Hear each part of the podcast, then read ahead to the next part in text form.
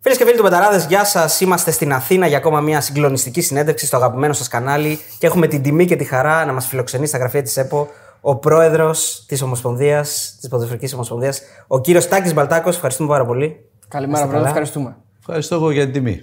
Κάνετε και ταξίδι κιόλας. Να έρθετε. Κάναμε ταξίδι. Ναι. Και αυθημερών κιόλας. Ναι, εντάξει. Νομίζω το, το αξίζετε και με το παραπάνω. Σας ευχαριστούμε που μας χωρέσατε λίγο στο βαρύ πρόγραμμά σας, γιατί να πούμε εδώ στους φίλους Ναι, ότι είναι δύο μέρες μετά το συγκλονιστικό παιχνίδι, Ναι. αυτή τη συγκλονιστική μάχη της Εθνικής με την Ολλανδία. Χάθηκε η μάχη, αλλά όχι ο πόλεμος. Ναι, έχουμε και δεύτερη, έχουμε και άλλη σφαίρα στο Ναι. πιστόλι. Ε, και να πούμε ότι ο κύριος Μπαλτάκος μας χωρέσε μια μέρα που έχει συνάντηση με Ιφαντίνο και με Τσέφεριν. Μαζί, Ναι, μαζί. Μια, σε Να το- δύο να ώρες. το φουντώσουμε λίγο, ναι, Ναι, να μαζί το να το φουσκώσουμε ανεβάσουμε λίγο, έτσι, λίγο για να φανεί πόσο σημαντικό Δηλαδή είναι. τους έχει στήσει για να. Ακριβώς, για να ακριβώς, χωρέσει. ναι, ναι. Ε, Πώς είδατε το μάτι της Δευτέρας, να αρχίσουμε από αυτά; Εντάξει, το μάτσα ακολούθησε το πρόγραμμα, οι παίκτες ακολούθησαν έτσι όπως είδα εγώ τουλάχιστον και φαντάζομαι όλοι αυτό είδανε, ακολούθησαν επακριβώς το πρόγραμμα που είχε καταρτήσει ο προπονητής. Το σχέδιο που είχε κα- καταρτήσει ο προπονητής. Ήθελε να εξασφαλίσει το 0, το εξασφάλισε, μέχρι ένα σημείο φυσικά, και συνέχεια επιτέθηκε για να πάρει την νίκη. Οι παίχτε κάναν ακριβώς αυτό που τους είχε πει, κάτι το οποίο έχει μεγάλη σημασία στο ποδόσφαιρο, όπως ξέρουμε. Εγώ προσωπικά είμαι πολύ ευχαριστημένος από την απόδοση των παικτών και από την ε, ποιότητα που δείχνει πλέον η ομάδα, γιατί μην ξεχνάμε ότι η ομάδα αυτή τα προηγούμενα χρόνια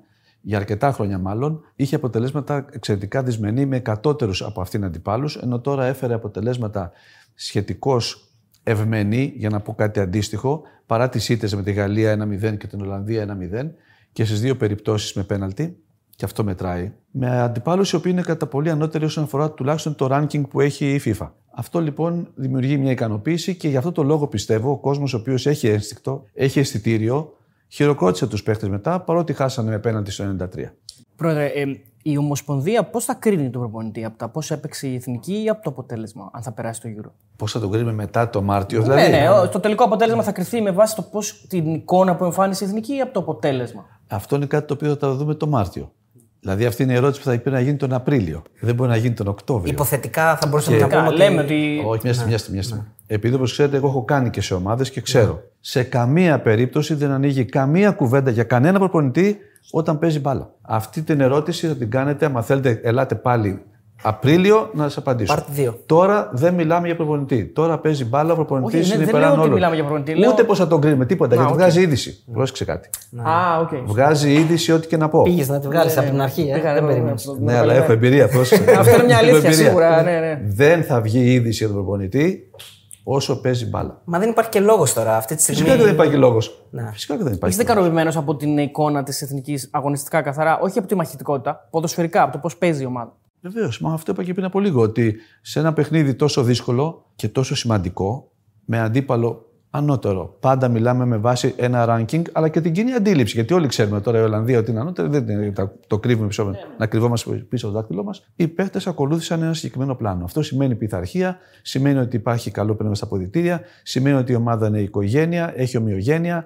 Τα είπα ήδη. Ε, εγώ θέλω να πω κάτι άλλο. Είστε δύο χρόνια, αν δεν κάνω λάθος. Ε, Όχι, είμαι Είστε- από την 1η Ιουνίου του 22, δηλαδή αυτή τη στιγμή ένα περίπου πλησιάζουμε το 1,5. 1,5 χρόνο, ναι. Σε αυτόν τον 1,5 χρόνο, νομίζω βλέπουμε τα δύο, το ένα πέρσι πιο αμφίροπο πρωτάθλημα που έχουμε δει. Έτσι, και φέτος ε, προμηνύεται πολύ αμφίροπο. Βλέπουμε τέσσερις ομάδες φέτος για πρώτη φορά ε, σε ομίλους Ευρωπαϊκής Διοργάνωσης και βλέπουμε την εθνική να διεκδικεί μετά από χρόνια ε, την είσοδό της σε μια μεγάλη διοργάνωση. Πιστεύετε ότι είναι, παίρνετε και σε ένα κομμάτι αυτής της ανόδου του ελληνικού ποδοσφαίρου; Οφείλεται σε εσάς κάπως; Θα σας πω. Εγώ θα απαντήσω δια παραδείγματος. Γιατί τα παραδείγματα είναι πάντα πιο εναργή από τις φιλοσοφίες. Και χωρίς να θέλω να κατηγορήσω κανέναν, δεν μου πέφτει λόγος και δεν έχω τέτοιο, τέτοια πρόθεση και τέτοιο, τέτοιο σκοπό.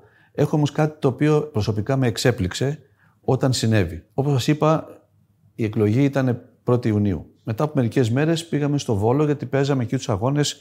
Είχαμε Κόσοβο, Κύπρος, τα γνωστά. Ξέρετε τους αγώνες. Πήγα λοιπόν στο ξενοδοχείο της ομάδας, στο Πήλιο. Και βεβαίως ζήτησα να δω τους παίχτες. Μετά, είδα τους παίχτες και μετά από λίγο ήρθαν και οι αρχηγοί τους, γιατί και αυτοί έχουν αρχηγούς. Ένας από τους αρχηγούς, μην πω το όνομα τώρα, έχει σημασία, ήταν, αν θυμάμαι, τρεις. Ήταν ο, ο Τζαβέλας, ήταν ο Μπακασέτας, ο Μπουχαλάκης, δεν θυμάμαι ακριβώς τέταρτος αν υπήρχε. Ένας από αυτούς μου λέει, προ κατάπληξή μου, γελάω κιόλας παρότι δεν είναι σωστό.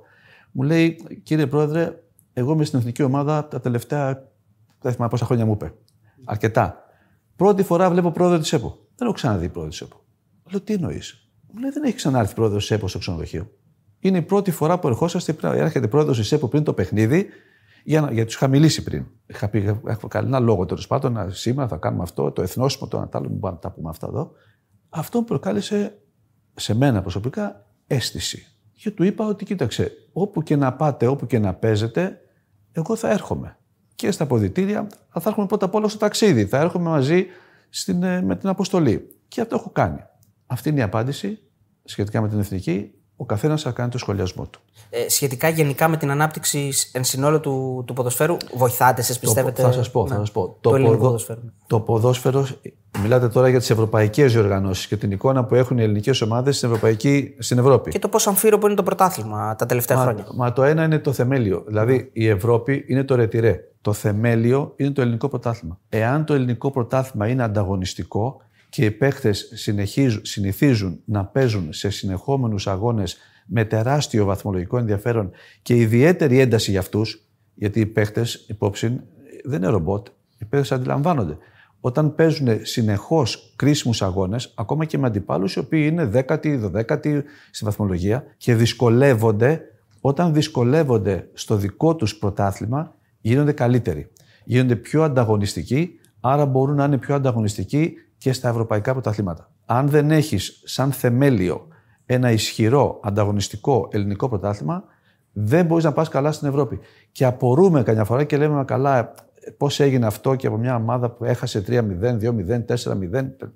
Αυτό γίνεται από μόνο του και αυτόματα, εάν οι παίχτες δεν είναι συνηθισμένοι όλη τη χρονιά, δεν είναι προπονημένοι, το πω απλά, σε συνεχή δύσκολα παιχνίδια. Πρόεδρε, μιας και ήμασταν και στο παιχνίδι, ενώ στη συζήτηση ε, για το παιχνίδι με την Ολλανδία, για το θέμα όλο το οποίο προέκυψε με το πέταλο, το οποίο ήταν κλειστό. Ok, okay, βγήκε η ενημέρωση για την εισήγηση της αστυνομίας, αλλά είδαμε τον κύριο Πογέτα να είναι λίγο εφηδιασμένος, δηλαδή σαν να, μην, σαν να φάνηκε σαν να μην το ξέρει, ας πούμε, το τι ακριβώς ήταν να συμβεί. Τι ακριβώς συνέβη και ποια είναι η απάντηση; Δεν το ξέρω αν το ήξερε. Δηλαδή, είναι λογικό να μην ξέρει ο Πογέτα, ο προπονητής δεν μπορεί να ξέρει ποιες θύρες έχει κλείσει η αστυνομία. Φαντάζομαι δεν το ήξερε. Για να ευνηδιαστεί και να πει ότι δεν το καταλαβαίνω, κάτι είπε. Ναι, δεν, δεν το καταλαβαίνω και θα ήθελα να είναι γεμάτο. Είπε. Θα ήθελα να είναι γεμάτο, ναι. Δε, φυσικά δεν το ήξερε. Ήταν ίσως υπερβολή, αλλά δεν θέλω να κρίνω. Δεν μπορώ να κρίνω την αστυνομία, δεν, δεν μου πέφτει και λόγος κιόλας. Αλλά σίγουρα με τη Γαλλία πρέπει το γήπεδο να είναι διαφορετικό. Ναι, αυτό... Δεν σας άρεσε η εικόνα; Ε, όχι, γιατί το 1 τρίτο του γηπέδου είναι άδειο. Δε, φυσικά δεν μ' αρέσει. Γίνεται πιο εύκολο sold out. Πώς; Γίνεται πιο εύκολο sold out. Γίνεται πιο εύκολο sold out. Ακριβώς. Ναι. Όχι, εντάξει, η αλήθεια είναι ότι. Ναι, δεν ήταν ωραίο. Ναι. Η, η απάντηση είναι ότι θεωρήθηκε για λόγους ασφαλείας να είναι κλειστό το πέταλο. Όχι όμως μόνο για τους Ολλανδούς, από ό,τι κατάλαβα, γενικότερα. Όχι, το βασικό θέμα ήταν οι φίλοι των Ολλανδών, οι οποίοι ήταν στο κόρνερ, αν, αν το προσέξετε. Και από εκεί και πέρα υπάρχουν τα λεγόμενα, αυτό που λέει η UEFA buffer zones, δηλαδή νεκρές ζώνες που πρέπει να είναι ένθεν και ένθεν των φιλάθρων αυτών, ούτως ώστε να υπάρχει μεγαλύτερη ασφάλεια και για αυτούς, αλλά και την αποφυγή επεισοδίων στο γήπεδο με τους οπαδούς, τους φιλάθρων της ομάδας της γηπεδούχου. Εδώ, να πω την αλήθεια, και εγώ πιστεύω ότι ήταν λίγο παρατραβηγμένο. Άρα, για να το, για να το αποσαφηνίσουμε και λίγο, δεν υπάρχει κάποιο είδους εισήγηση ή παρέμβαση της ιδιοκτήτριας του γηπέδου της ΑΕΚ ότι να μην πάνε εκεί όπου αδεί και φίλε. Δεν όχι, αυτό. όχι. Η ΑΕΚ δεν διοργανώνει. Ναι. Στο παιχνίδι αυτό το διοργανώνει η ΕΠΟ. Η ΑΕΚ δεν μπορεί, δεν είναι, είναι δικό της το γήπεδο, αλλά για ένα παιχνίδι, όπως γίνεται και στο Βόλο όταν πηγαίναμε. Η ΕΠΟ κάνει τη διοργάνωση, δεν την κάνει η ΑΕΚ. Οπότε η ΑΕΚ δεν έχει κάτι Επειδή είναι λίγο ευαίσθητη θύρα, γι' αυτό λέω μήπως. Ε, όλοι αυτό σκέφτηκαν δηλαδή στην αρχή. Ναι, ε, η θύρα βεβαίως είναι ευαίσθητη, αλλά, αλλά έπρεπε να βάλουμε εκεί τους οπαδούς της Ολλανδίας, τους φιλάθλους της Ολλανδίας, γιατί δεν είναι μόνο αυτό που βλέπετε εσείς στην εξέδρα. Το θέμα είναι πώς φτάνουν αυτοί στη θύρα και πώς φεύγουν. Επελέγει λοιπόν αυτή η θύρα με σκοπό να είναι η πρόσβασή τους των Ολλανδών πάντα πιο εύκολη και η αποχώρησή τους επίσης πιο εύκολη πάντα για την αποφυγή επεισοδίων. Γιατί ξέρετε, επεισόδια γίνονται και πριν τον αγώνα και μετά τον αγώνα. Οπότε αυτόματα εξουδετερωνόταν και η θύρα που λέτε εσείς των οργανωμένων οπαδών της ΑΕΚ. Σας εκνεύρισε ο Φαν Ντάικ με αυτά τα περίεργα που έκανε. Αυτό δεν το είδα. Δηλαδή με ναι. τη, τη Έκανε λίγο μετά. Ναι. Το είδα μετά. Ο, δεν με εκνεύρισε. Εντάξει, αυτό είναι κάτι το οποίο γίνεται. Και μίλησε και για το γήπεδο Φαν Ντάικ. Το οποίο γήπεδο παρεπιπτόντως δεν περιμέναμε να είναι σε αυτή την κατάσταση. Έχει βγει ανακοίνωση και γι' αυτό. Ναι, ναι. Αυτό είναι τεχνικό θέμα, δεν το ξέρω. Όχι, όχι. Λέω Αλλά ότι βλέπω την φάνηκε και ανακοίνωση. για τους παίκτες. Και δεν είναι και θέμα της ΕΠΟ, φαντάζομαι. Αυτό είναι. Όχι, όχι. Το όχι, διαχειρίζεται η ΑΕΚ. όχι, δηλαδή, ναι. ΕΠΟ τι δουλειά Ολυμπιακή. ΑΕΚ έβγαλε ανακοίνωση, μάλλον κατασκευαστής, αυτός Ναι, ναι, που είσαι ο συντηρητής, μάλλον έχει βγάλει ανακοίνωση. Παραπέμπω σε αυτήν, δεν μπορώ να πω κάτι Ναι, να ναι, πω σε ναι, αυτό. εννοείται. Ε, λοιπόν, εδώ θέλω να πω στους φίλους εδώ που μας βλέπουν να μην ξεχάσουν να μας κάνουν ένα subscribe όσοι από αυτούς μας βλέπουν δεν μας έχουν κάνει, να μας στηρίξουν δηλαδή με αυτό και το καμπανάκι και τα like τους, γιατί προσπαθούμε να κάνουμε έτσι ωραίες συνεντευξούλες. Και να σας πω λίγο πιο πίσω, γιατί θα ήθελα η αλήθεια είναι και με αφορμή και τον θάνατο του Γιάννη Ιωαννίδη να ξετυλίξουμε λίγο ένα κοβάρι της γνωριμίας σας και εκείνα τα χρόνια πώς τα ζούσατε. Και ποια είναι η ιστορία που θα χαρακτήριζε τη σχέση σας με τον, ε, με τον Γιάννη Ιωαννίδη; Η σχέση ξεκίνησε άσχημα πολύ. Είναι γιατί όταν εγώ ξεκίνησα στον Παναθηναϊκό, αυτός είχε φύγει την προηγούμενη χρονιά, νομίζω, ή την ίδια και είχε πάει στον Ολυμπιακό. Οπότε ήταν προπονητής του Ολυμπιακού. Δηλαδή γνωριστήκαμε με τον Ιωαννίδη προπονητή του Ολυμπιακού. Εγώ τότε δικηγόρος, νομικός σύμβουλος, πώ θέλετε πείτε το, της ΚΑΕ Παναθηναϊκός. Άρα υπήρχε εχθρότητα. Υπήρχε δηλαδή τοξικότητα, το λένε σήμερα. Υπήρχε μια σχέση τοξική, δεν υπάρχει αμφιβολία, η οποία για... συνεχίστηκε. Όσο αυτός ήταν στο Ολυμπιακό, συνεχίστηκε να υπάρχει αυτή η εχθρότητα. Όταν έφυγε από τον Ολυμπιακό, το, νομίζω το 96 ήταν αυτό, κάπου εκεί πρέπει να έφυγε από τον Ολυμπιακό, άλλαξε το κλίμα και ήρθαμε πάρα πολύ κοντά. Ή, ή αληθεύει ότι ήσασταν ο συνδετικό κρίκος για να τον φέρετε στην ομάδα του Ναι, Παναθηναϊκού; ναι, ναι, αληθεύει. Ναι. Παρότι ήταν πολύ αντίθετοι οι οργανωμένοι. Πάρα πολύ αντίθετοι. Αυτοί ήταν, δηλαδή δεν θέλανε και τους κατανοώ. Δεν, δεν τους κατηγορώ. σα ίσα καταλαβαίνω γιατί είχε κάνει πολλά, πολλές ενέργειες εναντίον του Παναθηναϊκού. Η οικογένεια Γιανακόπουλου το σκεφτότανε. Το σκεφτόταν όμως και αυτός. Και αυτός δυσκολευόταν να πάρει την απόφαση και να πει: Έρχομαι στον Παναθηναϊκό. Και τελικά και οι δύο πλευρές, δηλαδή και η πλευρά δική μας και η πλευρά δική του, ας το πούμε έτσι, κοινή συνενέση, είπαμε: Δεν είναι σωστό να γίνει αυτή η συνεργασία και δεν ήρθε στον Παναθηναϊκό. Είχε δημιουργηθεί ένας μύθος γύρω από το πρόσωπό του. Εννοώντας ότι ε, ήταν άλλος, ας πούμε, όταν άνοιγε η κάμερα, έβαζε ένα σκληρό προσωπείο και ήταν πολύ πιο ευχάριστος όταν έκλεινε η κάμερα. Δηλαδή στο, στο περίγυρό του ήταν πιο ευχάριστος άνθρωπος και ότι ήθε- ήθελε να βγάζει ένα πιο σκληρό πρόσωπο. Δεν το έβγαζε, το είχε. Δεν, ήταν, δεν έπαιζε θέατρο. Είχε σκληρό πρόσωπο όταν έπαιζε η μπάλα όμως, έτσι. Εκτός, βεβαίως, ήταν πολύ φιλικός, πολύ έτσι, ευδιάθετος, έκανε τα αστεία του. Αφηγητής ωραίων ιστοριών ε, από ό,τι έχουμε μάθει. Πολύ ωρών. Ναι. ναι, πολύ ωραίο κιόλας. ναι, πολύ ωρών ιστοριών. Αλλά μέσα στο γήπεδο, οπωσδήποτε, δεν έβγαζε κάποιο άλλο προσωπείο. Ήταν το πραγματικό του πρόσωπο μέσα στο γήπεδο, όπως ήταν και το πραγματικό του πρόσωπο έξω από το γήπεδο. Δεν, ε, δεν υποκρινόταν ο Ιωαννίδης πουθενά, ούτε έξω από το γήπεδο, ούτε μέσα. Ζούσε με πάθος γενικά όλα τα συναισθήματά του. Είτε ήταν της ευχαρίστησης, είτε ήταν του εκνευρισμού. Ναι, αυτός ήταν ένας άνθρωπος κυριαρχικός. Δηλαδή, εκεί που έμπαινε, ήθελε να κυριαρχεί. Μιλάμε τώρα για τον, αθλ- όχι στο σπίτι του, μιλάμε για την, ε, τον αθλητισμό, για το, το μπάσκετ. Υπόψη είναι ότι εγώ δεν έχω προλάβει τον Ιωαννίδη, ήμουν εγώ δημοτικό σχολείο και αυτός έπαιζε στον Άρη. Τον είχα προλάβει και σαν παίχτη, που ήταν επίσης το ίδιο. Μέσα στο γήπεδο. Ναι, επίσης. Ό,τι έβγαζε σαν παίχτης, το έβγαζε και μετά σαν προπονητής. Κορυφαία ιστορία έτσι με πρόληψη, με κάτι το οποίο. Ναι, δεν θέλω να πω για πρόληψη. Έχει, έχετε, έχετε έτσι μια, Έχω μια πολλές, ιστορία αλλά- έτσι με, που θα μείνει, παιδί μου, και θα τη συζητάμε. Θα πω κάτι να το ψάξετε εσείς όμως. Ναι. Στο πρώτο Final Four που είχαν παίξει, είχε πάει ο Άρης με τον Ιωαννίδη στην Γάνδη. Αν θυμάμαι καλά. Ψάξτε να βρείτε κάτι για το ξενοδοχείο. Α, που άλλαξε, δεν το ξέρουμε. Την ξέρουμε την ιστορία, την είπαμε. Μια γάτα νομίζω το ξενοδοχείο αυτό είναι. δεν λέω κάτι άλλο. δεν, δεν πρέπει τώρα. δεν- Ναι. Εκείνα τα χρόνια που ήσασταν νομικό σύμβουλος στον Παναθηναϊκό, στην ΚΑΕ Παναθηναϊκός, είναι η χρονιά που πάει να πάρει τον Ντράζεν. Είστε εκεί, είστε παρόν σε αυτή την ιστορία; Πείτε μας λίγο, εξετυλίξτε λίγο αυτό το κουβάρι. Ε, δεν προλάβαμε να κάνουμε και τίποτα γιατί είχαν γίνει οι, διαπρα... οι πρώτες συζητήσεις, διαπραγματεύσεις όλα αυτά και στη μέση αυτών των συζητήσεων μεταξύ managers τώρα, αυτά η διοίκηση του Παναθηναϊκού με τον manager του Πέτροβιτς και σκοτώθηκε. Άρα θετικός δηλαδή να έρθει. Ναι, βέβαια. Γιατί νομίζω ότι είχε βγει και κά, κάπως. Είχα διαβάσει ότι ερχο, το, το ταξίδι του ήταν ότι ερχόταν προς την Ελλάδα με το αυτοκίνητο. Δεν το θυμάμαι αυτό. Είναι και πολλά χρόνια τώρα, δεν θυμάμαι αυτή τη λεπτομέρεια. Ότι ήταν προχωρημένες συζητήσεις, ήτανε. Ζήσατε και λίγο την, ε, την αλλαγή του status quo, δηλαδή το μπάσκετ ήταν στην Θεσσαλονίκη και, κατέβη, και κατέβηκε στην Αθήνα.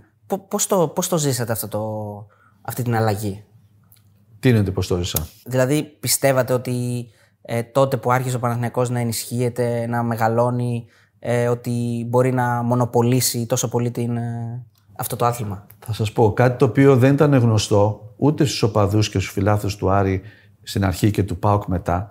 Ήτανε, ο- είναι ότι ο Παναθηναϊκός μέχρι την ημέρα εκείνη, μέχρι τις χρονιές εκείνες, όταν δηλαδή ο Άρης και ο ΠΑΟΚ παίρναν συνέχεια πρωταθλήματα, ο Παναθηναϊκός είχε ήδη πάρει, αν θυμάμαι καλά, 35 πρωταθλήματα. Ναι, εντάξει. Δηλαδή, ο Παναθηναϊκός το 1990, ας πούμε τώρα, είχε ήδη τόσα πρωταθλήματα όσα είχαν η ΑΕΚ, ο Ολυμπιακός, ο ΠΑΟ και ο Άρης μαζί και περισσότερα από αυτά. Ήταν δηλαδή το μεγάλο όνομα στο ελληνικό μπάσκετ από πολύ παλιά, δεκαετία του 60. Δεν ήταν κάτι ξένο προς τον Παναθηναϊκό να πρωταγωνιστήσει. Γι' αυτό λοιπόν και όταν έχεις μια τέτοια πορεία, όταν μια ομάδα έχει μια τέτοια πορεία, έχει και τα μέσα και τον τρόπο, το know-how θα λέγαμε στα νέα ελληνικά, για να το κάνει πάλι. Αυτό λοιπόν το οποίο τότε ε, έγινε, είτε συμμετείχα εγώ, είτε μάλλον με τους αδερφού Γιανακόπουλου, είναι ότι εκμεταλλευθήκαμε, μάλλον αξιοποιήσαμε όλο το πρωταθληματικό know-how του Παναθηναϊκού των προηγούμενων δεκαετιών. Υπόψη ότι ο Ιωαννίδης, μια και το έφερε κουβέντα τώρα, ακόμα και όταν ήταν παντοδύναμος ο Άρης και παντοδύναμος ο Ολυμπιακός μετά με προπονητή τον Ιωαννίδη, φοβόταν τον Παναθηναϊκό. Γιατί αυτός είχε ζήσει τον Παναθηναϊκό τις δεκαετίες του 60, 70 και 80, που ήταν πολυνίκης σύλλογος και ήξερε τι σημαίνει. Α, το έλεγε αυτό. Το έλεγε αυτό ο ίδιος. Ότι αν φοβάμαι κάτι είναι τον Παναθηναϊκό. Μην ξυπνήσει ο Παναθηναϊκός, γιατί μετά δεν παίζεται. Μιας και ζήσατε τους ε, Γιανακόπουλους και πλέον ο Παναθυνακό κάνει, προσπαθεί να κάνει μια νέα αρχή. Τον ε, μικρό Γιανακόπουλο, πώς βλέπετε την προσπάθεια που κάνει ο Δημήτρης Γιανακόπουλος και τη φετινή επένδυση που έχει γίνει στο και, μπάσκετ; Και τον ξέρει και από μικρό παιδί. Ναι. Αυτό πια το βλέπουν όλοι ότι έχει κάνει μια ηλικιώδη προσπάθεια. Φέτος δηλαδή, παρότι εγώ δεν παρακολουθώ πάρα πολύ τώρα, γιατί καταλαβαίνετε δεν προλαβαίνεις κιόλας. Δηλαδή, δεν μπορώ να μπω στη λεπτομέρεια των μεταγραφών και να ασχοληθώ πιο πολύ από ό,τι πρέπει, γιατί έχω αυτά εδώ. Αλλά η προσπάθεια την οποία έχει κάνει φέτος νομίζω ότι δεν είναι θέμα δικό μου να το εκτιμήσω μόνο. Όλοι βλέπουν ότι η προσπάθεια είναι τεράστια. Θα μου πεις το αποτέλεσμα μέχρι τώρα, αλλά προσέξτε κάτι. Οι ομάδες δεν γίνονται μόνο με μεταγραφές παικτών. Οι ομάδες για να γίνουν. Το λέει λέξη. Εδώ δεν έχουμε στίβο που έχουμε 10 καλούς αθλητές να τρέξουν 10 χίλιαρο και ο καθένας τρέχει μόνος του.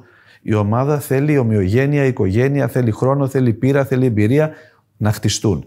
Αυτό θα γίνει όταν οι παίκτες είναι καλοί, ο προπονητής είναι καλός και η διοίκηση είναι από πάνω, αργά ή γρήγορα η ομάδα θα γίνει ομάδα, ή μάλλον οι παίκτες θα γίνουν ομάδα και το αποτέλεσμα θα έρθει. Αυτό λοιπόν που έχει γίνει εφέτος στον Παναγενικό, στον Πασχετικό, στο βαθμό που μπορώ να το κρίνω, επειδή παραλαμβάνω δεν έχω όλη την πληροφόρηση που θα είχα παλιά, είναι πάρα πολύ θετικό και βεβαίως το πιστώνεται. Ε, επειδή η ρόλη σας ήταν κυρίως ε, στις παρουσίες σας στις ομάδες και στον ΠΑΟΚ και στον Παναθηναϊκό και στην ΕΠΟΠ τώρα προφανώς, ήταν κυρίως εξωαγωνιστική, διοικητική αν θέλετε. Ε, θα, θα σας έχει λείψει ποτέ, θα το έχετε σκεφτεί ποτέ, θα θέλετε να έχετε έναν πιο ενεργό ρόλο σε αγωνιστικά ζητήματα, όχι προπονητικά ενώ, πιο πολύ σαν κάτι πιο κοντά στο αγωνιστικό. Θα μπορούσατε να το κάνετε αυτό. Ναι, σε όλα. ναι, ναι, σε όλα. Οπωσδήποτε, ναι. Είναι άλλο πράγμα η ομάδα. Η ομάδα είναι διαφορετικό. Και επειδή το έχω ζήσει και ξέρω, ναι, είναι κάτι το οποίο λείπει. Άμα το έχεις κάνει, λείπει. Από αποδητήρια πώς πάτε, τα μυρίζετε καλά, δηλαδή καταλαβαίνετε, παίρνετε. Πήγαμε στο αποδητήριο. Από πέρυσι, με το, στο πρώτο παιχνίδι, πήγαμε στο αποδητήριο. Αντιλαμβάνεστε, παίρνετε σε σημάδια, καταλαβαίνετε μικρές λεπτομέρειες. Σαφώς. Τα αποδητήρια είναι πολύ κρίσιμο θέμα. Και ειδικά μετά από ήττα. Αυτός που είναι επικεφαλής μιας ομάδας, ενώ διοικητικά, ο πρόεδρος τώρα μιλάμε, είτε είναι η εθνική ομάδα, είτε είναι μια ΠαΕ, μια ΚαΕ, αυτό που πρέπει να κάνει σε σχέση με τα αποδητήρια, όχι μόνο να εμψυχώνει πριν ή να είναι κοντά, πρέπει να εμψυχώνει μετά. Γιατί αν μετά από ήττα δεν τους... Να σας πω ένα απλό παράδειγμα, από το οποίο το ξέρω από το στρατό. Όταν στους αλεξιωτιστές γίνει ατύχημα και σκοτωθεί ένας αλεξιωτιστής, που έχει γίνει σε όλους τους στρατούς του κόσμου, αυτό που κάνουν είναι τους βάζουν όλους αμέσως στο αεροπλάνο και ξαναπηδάνε. Γιατί αν δεν το κάνουν, θα τους μπει ο φόβος. Ενώ με τον τρόπο αυτό φεύγει ο φόβος. Τηρουμένων των αναλογιών, πρέπει ο πρόεδρος μιας ομάδας να κάνει το ίδιο μετά από ήττα. Πρέπει δηλαδή να πάει, να εμψυχώσει, να πει δεν τρέχει τίποτα, ούτως ώστε να μην γίνει ζημιά στην ομάδα ή σε ένα παίχτη. Γιατί μπορεί να χάσει ένα παιχνίδι επειδή ένας παίχτης γύρισε την μπάλα σε αντίπαλο. Το πιο απλό. Δεν πρέπει αυτόν τον παίχτη να τον τραμπουκίσεις. Πρέπει να τον εμψυχώσεις. Αν τον τραμπουκίσεις, μπορεί να τον χάσεις. Και να χάσεις και τους άλλους, γιατί οι άλλοι βλέπουν. Πώς συμπεριφέρεσαι. Ναι. Ε, να σας πάω ξανά λίγο πίσω και σε, αυτή τη, σε αυτό το περιστατικό, να μας πείτε τι θυμάστε από τη διαμάχη του πολίτη με τον Γκάλι εκείνη την εποχή. Ήσταν ε, εκεί ήμουν, ναι, εκεί ήμουν. Φυσικά ήμουν εκεί, στο ναι. γήπεδο. Ο πολίτης είχε μεγάλη εμπειρία. Είχε πάρει το Ευρωμπάσκετ. Τα γνωρίζουμε όλοι αυτά. Ήταν δηλαδή τότε, σαν προπονητής, κορυφαίος, επειδή είχε πάρει και τίποτα δεν είχε κάνει στη ζωή του, είχε πάρει αυτόν τον τίτλο. Και έβλεπε ότι ο Γκάλης ήταν σε μια ηλικία τέτοια που κάποια στιγμή θα αποχωρούσε. Δεν μπορούσε πια να παίζει κατά τον πολίτη 40 λεπτά και αν έπαιζε εκείνη τη χρονιά δεν θα έπαιζε την επόμενη. Ο πολίτης τότε είχε συμβόλαιο με τον Παναγενικό, νομίζω διαιτέ ή τριετές, θα ήταν και την άλλη χρονιά προπονητής, δηλαδή με βάση το συμβόλαιο. Ήθελε να προσαρμόσει την ομάδα να παίζει και χωρίς τον Γκάλι. Όχι συνολικά, να παίζει χωρίς τον Γκάλι για 10 λεπτά, 5 λεπτά, μισή ώρα. Τότε ο Γκάλι δεν το δέχτηκε. Με αποτέλεσμα να γίνει αυτό που έγινε. Πρόεδρε, ήσασταν και νομικός σύμβουλος στην ε, ΠαΕ ε, για 8 χρόνια; Στην, Ε, ε, ε, στην ΕΠΑΕ, ε, 90 με 98. Α, στην ΕΠΑΕ. Ναι. Η ΕΠΑΕ, επειδή ο κόσμος δεν το ξέρει, είναι η σημερινή Super League Ναι, ναι, 1. σωστά, σωστά, ναι. Τότε λεγόταν ΕΠΑΕ. Ήμουν νομικός σύμβουλος της ΕΠΑΕ από το καλοκαίρι του 90, σαν νέος δικηγόρος τότε, μέχρι το 99. Ωραία, επειδή μιλάμε. Χρόνια πάλι που ήταν ε, αμφίροπο το πρωτάθλημα. Δεν, Αυτό, δεν το έπαιρνε μια ομάδα. Ε, από το 96 δηλαδή. και μετά το έπαιρνε μια ομάδα. Ε, ναι, δύο. Ε, από το 97. Δηλαδή με το που με στην εποχή κόκαλη ο κ. Μπαλτάκος αποχωρεί και πάει στο μπάσκετ. Μ, ε, ε, υποτίθεται ότι. Τώρα, εντάξει, είμαστε και στο γραφείο του Πρόεδρου, αλλά υποτίθεται ότι αλλάζει όλο το σκηνικό το 96, το 97, κάπου εκεί. Ε, αυτά εκεί τα χρόνια, εκείνη τα χρόνια που υποτίθεται ότι. Εμείς δεν υιοθετούμε τίποτα κατά τον κύριο Θωμαίδη, άλλωστε. Ε, εκείνα τα χρόνια που υποτίθεται ότι αλλάζει όλο αυτό το σκηνικό και υπάρχει μια άλλη παντοκρατορία και κόκκινου χρώματος. Εσείς τα, τα φουγκραστήκατε αυτά, τα, τα είδατε να συμβαίνουν. Υπήρχε παράγκα δηλαδή είναι η ερώτηση. Θα σας πω. Δεν την έκανα εγώ την ερώτηση, εσύ την έκανα. Θα σας Δεν πω. είπα τίποτα. τότε πρόεδρος στην ΕΠΑΕ ήταν ο Γιώργος Δέδες. Ο Δέδες τότε θα ήταν 60 χρονών, 65, περίπου εκεί ήταν η ηλικία του. Μέλος του Ερασιτέχνη Παναθηναϊκού. Άρα Παναθηναϊκός. Εγώ πήγα στην ΕΠΑΕ με αυτόν πρόεδρο και έμεινα στην ΕΠΑΕ με πρόεδρο τον Δέδε. Κάποια στιγμή, τότε το 98, αν θυμάμαι καλά, αρχές, τώρα μπορεί να θυμ- είναι πολλά χρόνια, δεν θυμάμαι ακριβώς μήνες και πότε ακριβώς συνέβησαν αυτά, ο Δέδες εντός εισαγωγικών ανετράπη. Όταν έγινε αυτό, περάσανε περίπου έξι μήνες και μετά εγώ παρετήθηκα. Διότι δεν ήθελα να είμαι στην ΕΠΑΕ, εφόσον ήταν αυτός ο άνθρωπος ο οποίος με πήγε εκεί και έφυγε με κακό τρόπο, με άσχημο τρόπο. Και τώρα λυπάμαι που δεν μπόρεσα τότε, ούτε αυτός που ήταν πολύ πυρός, ήταν άνθρωπος που ήταν πρόεδρος της ΕΠΟ παλιότερα. Παρότι αυτός είχε τεράστια εμπειρία, αλλά και εγώ τότε παρακολουθούσα τα πάντα, δεν μπορέσαμε να δούμε αυτό το οποίο έγινε. Δεν μπορέσαμε να προβλέψουμε την ε, ανατροπή του, ας το πούμε έτσι. Ας- ε, Πραξικόπημα εντός εισαγωγικών, έτσι δεν μιλάμε για. δεν κυριολεκτό. Άρα βλέπατε ότι κάτι πάει να γίνει. Δεν, μάλλον δεν δίδατε ότι κάτι πάει να γίνει. Αυτό είναι το παράπονο, ας πούμε. Άρα έγινε. Είχ- Υπήρχαν και τότε ε, έτσι ιδιοκτήτες ομάδων ε, κλασικοί, η οικογένεια Βαρδινογιάννη, μετά η οικογένεια Κόκαλη. Ε, είναι διαφορετικοί οι τότε παράγοντες με τους σημερινούς. Ήταν πιο ρομαντικοί τότε, βάζαν την ομάδα παραπάνω, τώρα το βλέπουν περισσότερο σαν business. Είναι το ίδιο. Κοιτάξτε, και τότε το βασικό τους πρόβλημα των ε, παραγόντων κάθε, από την Τρίτη το μεσημέρι και μετά ήταν ποιος με παίζει την Κυριακή. Το βασικό του ερώτημα. Ποιος με παίζει, ποιος με παίζει, ποιος με παίζει. Και όταν έβγαινε ο διαιτητής, τι είναι αυτός, τι κάνει, που ήρθε, ποιος τον ξέρει, τέτοια πράγματα. Ήταν και τότε.